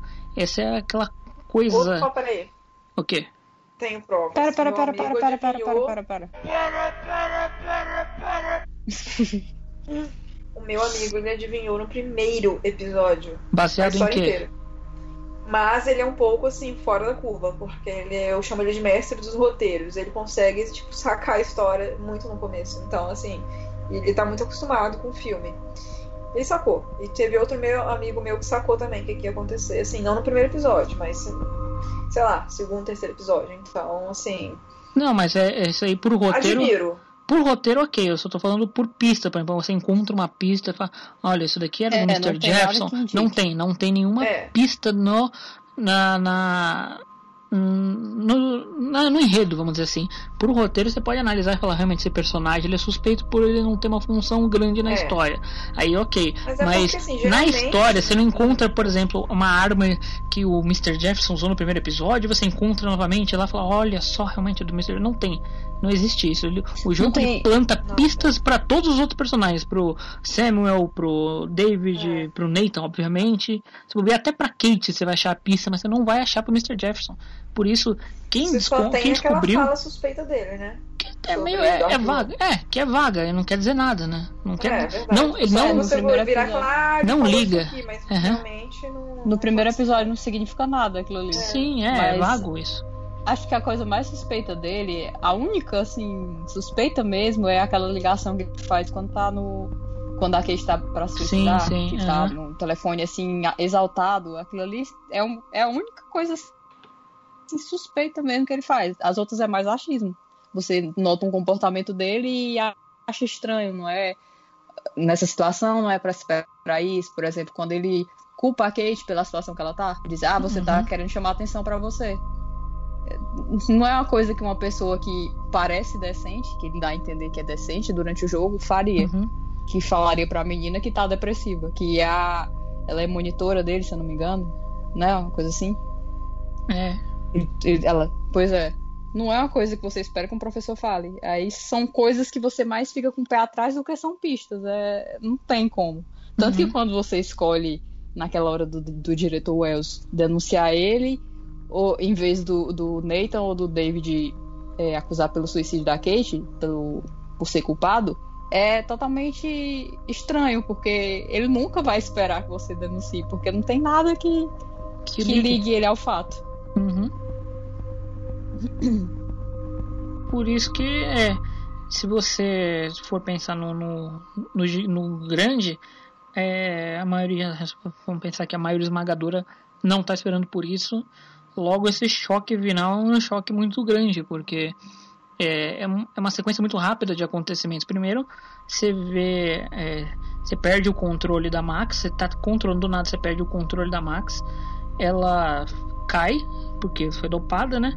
A Chloe, na reação de tentar atirar em você, não tá vendo quem, toma um headshot, lindo um headshot, lindo entre aspas, mas é porra, o cara no escuro acertou a cabeça. Eu acho que foi o cabelo azul, o cabelo azul denunciou, no escuro deve brilhar, né? Pau na cabeça. E você vê a Max caída, dopada, e vê a Chloe já inerte. Acho que a morte do banheiro é uma morte rápida, mas não tão rápida quanto um tiro na cabeça, e não tão impactante também. É muito mais impactante aquele tiro na cabeça, Chloe regalada, regalada Uhum. morta. E nisso você também está em choque, tanto quanto a Max, quando ela vira, já sem conseguir se mexer, mas ela vira e vê o filho da puta lá. E, é, e acaba o jogo, e você lá. E agora? Seis meses, não é seis meses, mas dá a impressão que são seis meses. Seis meses para descobrir que porra aconteceu, porque que esse desgraçado é o grande vilão, ou é, será que não é o grande vilão? Porque você não. Você só vai ver acho que na cena pós-crédito que de fato ele tá na, no Dark Room com a Max. Mas até então você fica aquele cara, cara, o que, que esse cara, o que esse cara tá fazendo aqui? O, Ne- o vilão não era o Nathan? Cadê o Nathan? Você realmente. Todo, todas as suas provas e convicções Foi a ficam à minha mostra. reação. Minha reação foi. Minha reação foi dar play no episódio 5. Que alegria. Fico feliz por vocês. Não, eu imagino como tenha sido pra galera que teve que esperar, tipo, sei lá quantos meses, né, pra jogar o É, episódio. uns três meses, Deve ter ficado, tipo, sei lá, insanos de curiosidade, mas assim, A eu única- fiquei muito impactada. A única coisa que eu tinha certeza é que a Chloe não ia permanecer morta, justamente pela foto do Warren. Foi, Sim. Ela assim, foi a fala, única coisa ah, que. pela foto. É, pela foto do Warren. Foi o que me manteve viva. Sim. Porque a- quando revelou o Jefferson, eu também realmente não, fazia ideia que seria ele. Fiquei muito chocado. Aí foi caindo a ficha, caindo a ficha, aí dei play no episódio 5. O bom do. Ah, ok. Foi. É. O bom É, do. tive só um momento assim, depois comecei. O bom do. Eu do... temi pela vida de mozão. É. O. a- Ela já Essa, morreu tantas vezes, ela ia voltar. Nossa, mas é muito insensível. essa é a morte mais duradoura dela, né? Porque as outras duram muito pouco. É. Você consegue Uhum. re- rebobinar em tempo suficiente. Essa daí você não salva ela rebobinando porque não tem como fazer isso. Você duplo. É, aliás, essa, se a gente critica tanto, isso aí a gente tem que elogiar. Você ter essa sacada boa de você, ao ser drogada, perder o controle do, do, do rewind. Uma boa, uma boa mecânica que a do Nod usou para criar essa, essa tensão. E como vocês falaram, vocês Uhum. foram muito boas de começar o jogo logo onde para o outro. O- eu acho que esse intervalo do 4 pro 5 foi um dos que eu mais vi teoria maluca surgindo de, de possibilidade do que vai acontecer. Desde realmente é, o Mr. Jefferson eles acertarem, né? ele ser o vilão e o Nathan ser o pupilo, até o, a ma- mais maluquice que era ele ser um viajante temporal, ele estava corrigindo as cagadas que a Max estava fazendo. Essa era uma teoria interessante, mas né, não, não, não, né, não deu, não foi. Por um lado é legal essa, esse período de ficar teorizando, mas eu acho que eu ia Sim. morrer de ansiedade se tivesse que esperar três meses pra saber o que aconteceu. Eu acho que o episódio. Já vamos adiantar um, um- o do que vai ser um pouquinho a discussão do quinto episódio. Que é um episódio controverso. O Polarized dele, ele é muito. Ele é, resumi, é resumo do, do que ele se tornou polarizado, que muita gente ama e muita gente odeia. E tanto que ele tem notas não muito boas. Tem uns veículos que deram notas boas e tem a IGN, né, que é a principal, acho que veículo de nota para jogo deu nota 6, 5,5, não sei. Não é um episódio, ele não é consenso. Então, eu acho que muito disso é o efeito que eu gosto de chamar, é o efeito expectativa. Se criou tanta teoria, tanta coisa louca, que quando chegou e foi só, ah não, ele realmente é só o vilão e é isso mesmo. As pessoas ficaram tipo, ai porra, e o poder da Max e não sei o que. E acho que esse intervalo entre, entre os episódios não foi muito positivo nesse sentido de criar teoria. Talvez quem goste mais do jogo foi esse- tipo vocês que jogaram tudo numa tacada só e não tiveram esse tempo de criar falsa expectativa. Faz sentido. E também o final, né? Que é meio frustrante. assim. Ah, sim, o final. Mas isso a gente vai discutir no episódio 5.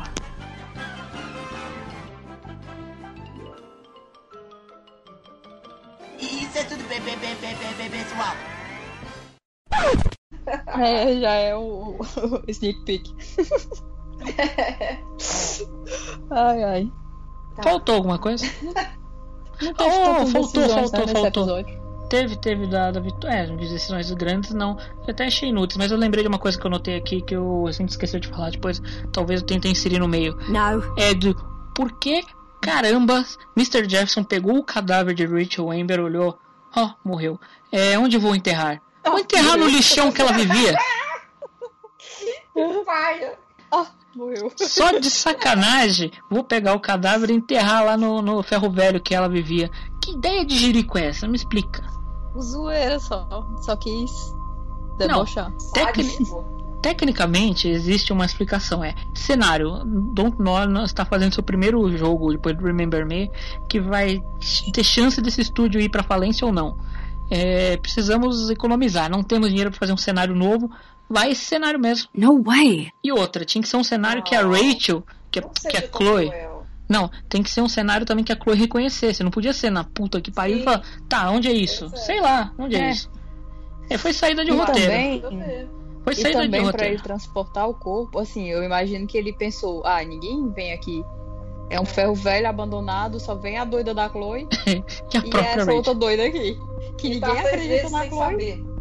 Pois é, tá com a pessoa que ninguém é, é, acredita nela, nem a mãe dela é, acredita nas coisas dela. Lógico que. ah, eu acho que mataram a Rachel e enterraram o ferro velho. Foi bem ela que matou ela própria.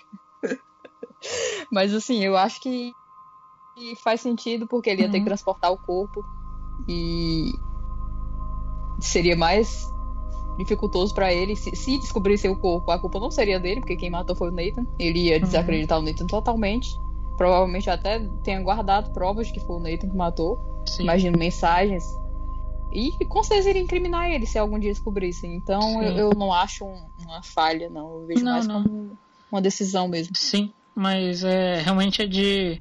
É, é- é a necessidade do roteiro ser ali. Não existiria outra condição de não ser. Apesar de, logicamente, crime, criminalisticamente falando, é burro. Ele deveria realmente ter sumido com o corpo de algum outro jeito. Mas, né, se ele sumisse, queimasse o corpo, destruísse o corpo, nunca ia ter Max e Chloe pra achar. Eu entendo do ponto de vista do roteiro, mas se fosse na vida real, seria realmente um cara burro. Mas ele é burro, porque ele deixa E a eu pista. acho- Eu acho que E é eu acho- mesmo porque é o seguinte, olha só. Cara, se, se essa linha do tempo continuasse a mesma, ele matou. Matou não, né? Mas enfim, foi responsável pela morte da Rachel. Matou a Chloe, matou o Nathan e ia matar a Max. Sério, alguma hora a polícia ia chegar nele, não tem como, Uhum, bicho. Sim. Mas Ah. eu acho que o. Assim. Ele já deixou lá porque ele não tem experiência em matar. Porque o, a forma de atuação dele é drogar as pessoas, tirar as fotos e devolver elas. Tanto que nunca teve investigação.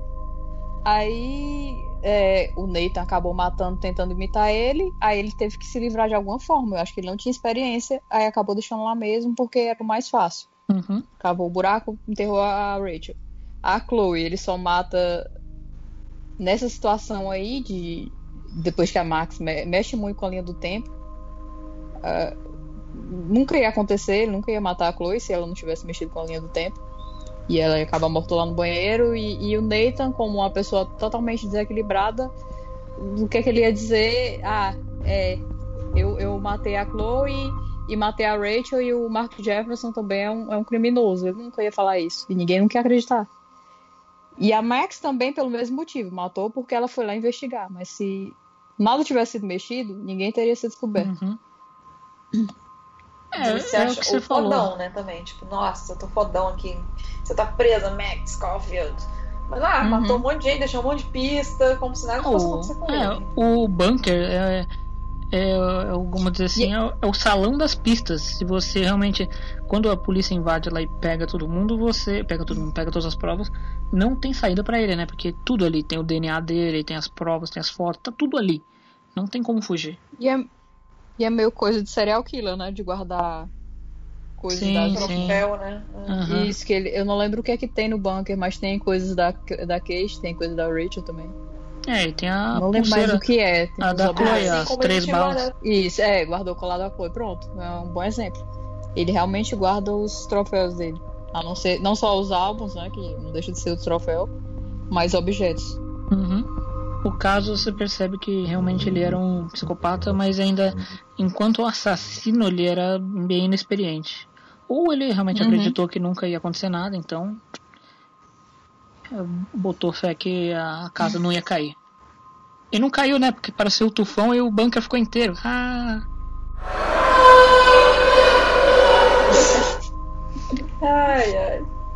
Aliás, essa, como a gente falou da morte mais demorada da Chloe, a Chloe fica morta por muito tempo, vem tufão, passa tufão, Chloe tá morta, e é isso aí. Aliás, existe, se a gente pensar naquela sequência de realidades que cada vez que a Max pula de uma, ela criando outra. É a realidade que ela morre, porque é, ela volta no tempo, mas aquela Max que fica na sala eventualmente morre. Morreu uma carreirada de gente e o Mr. Jefferson saiu impune.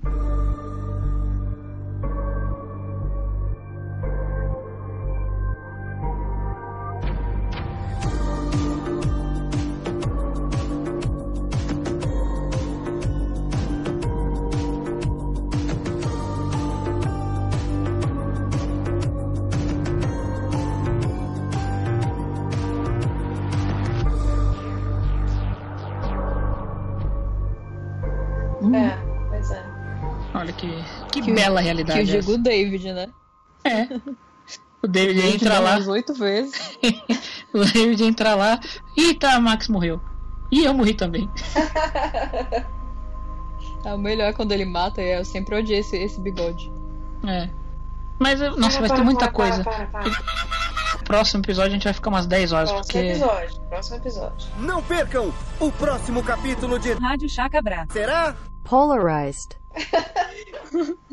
Por hoje é só, gente. Já falamos aqui muito tempo. Vocês já devem estar exaustos. A Manu já vai dormir porque está alcoolizada. O quê?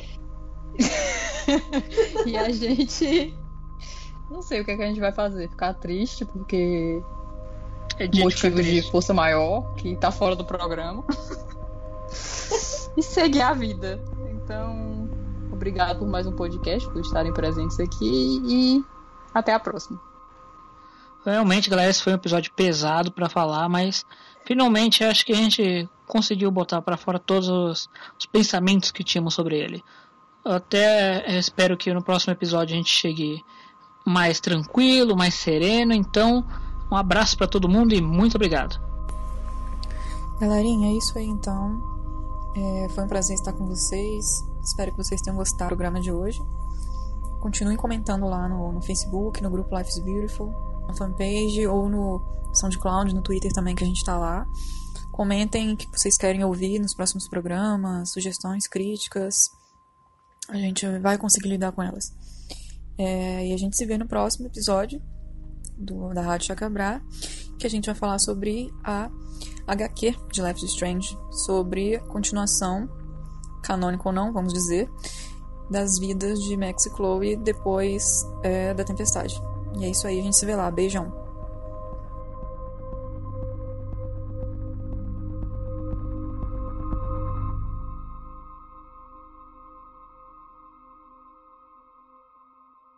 Esse podcast foi uma produção Rádio Chacabra. Uma coisa que eu notei no quarto do Nathan é que além dele ser muito escuro, né? Combinando com a, a áurea. Áurea não. Combinando com a aura do John. Aura. Do John. Corta. Corta tudo. A pessoa está fora de controle. Corta tudo. Tá. Amor, eu tô gravando. Sai daqui. Só isso já valeu todo o programa. Tá. Deixa eu falar aqui.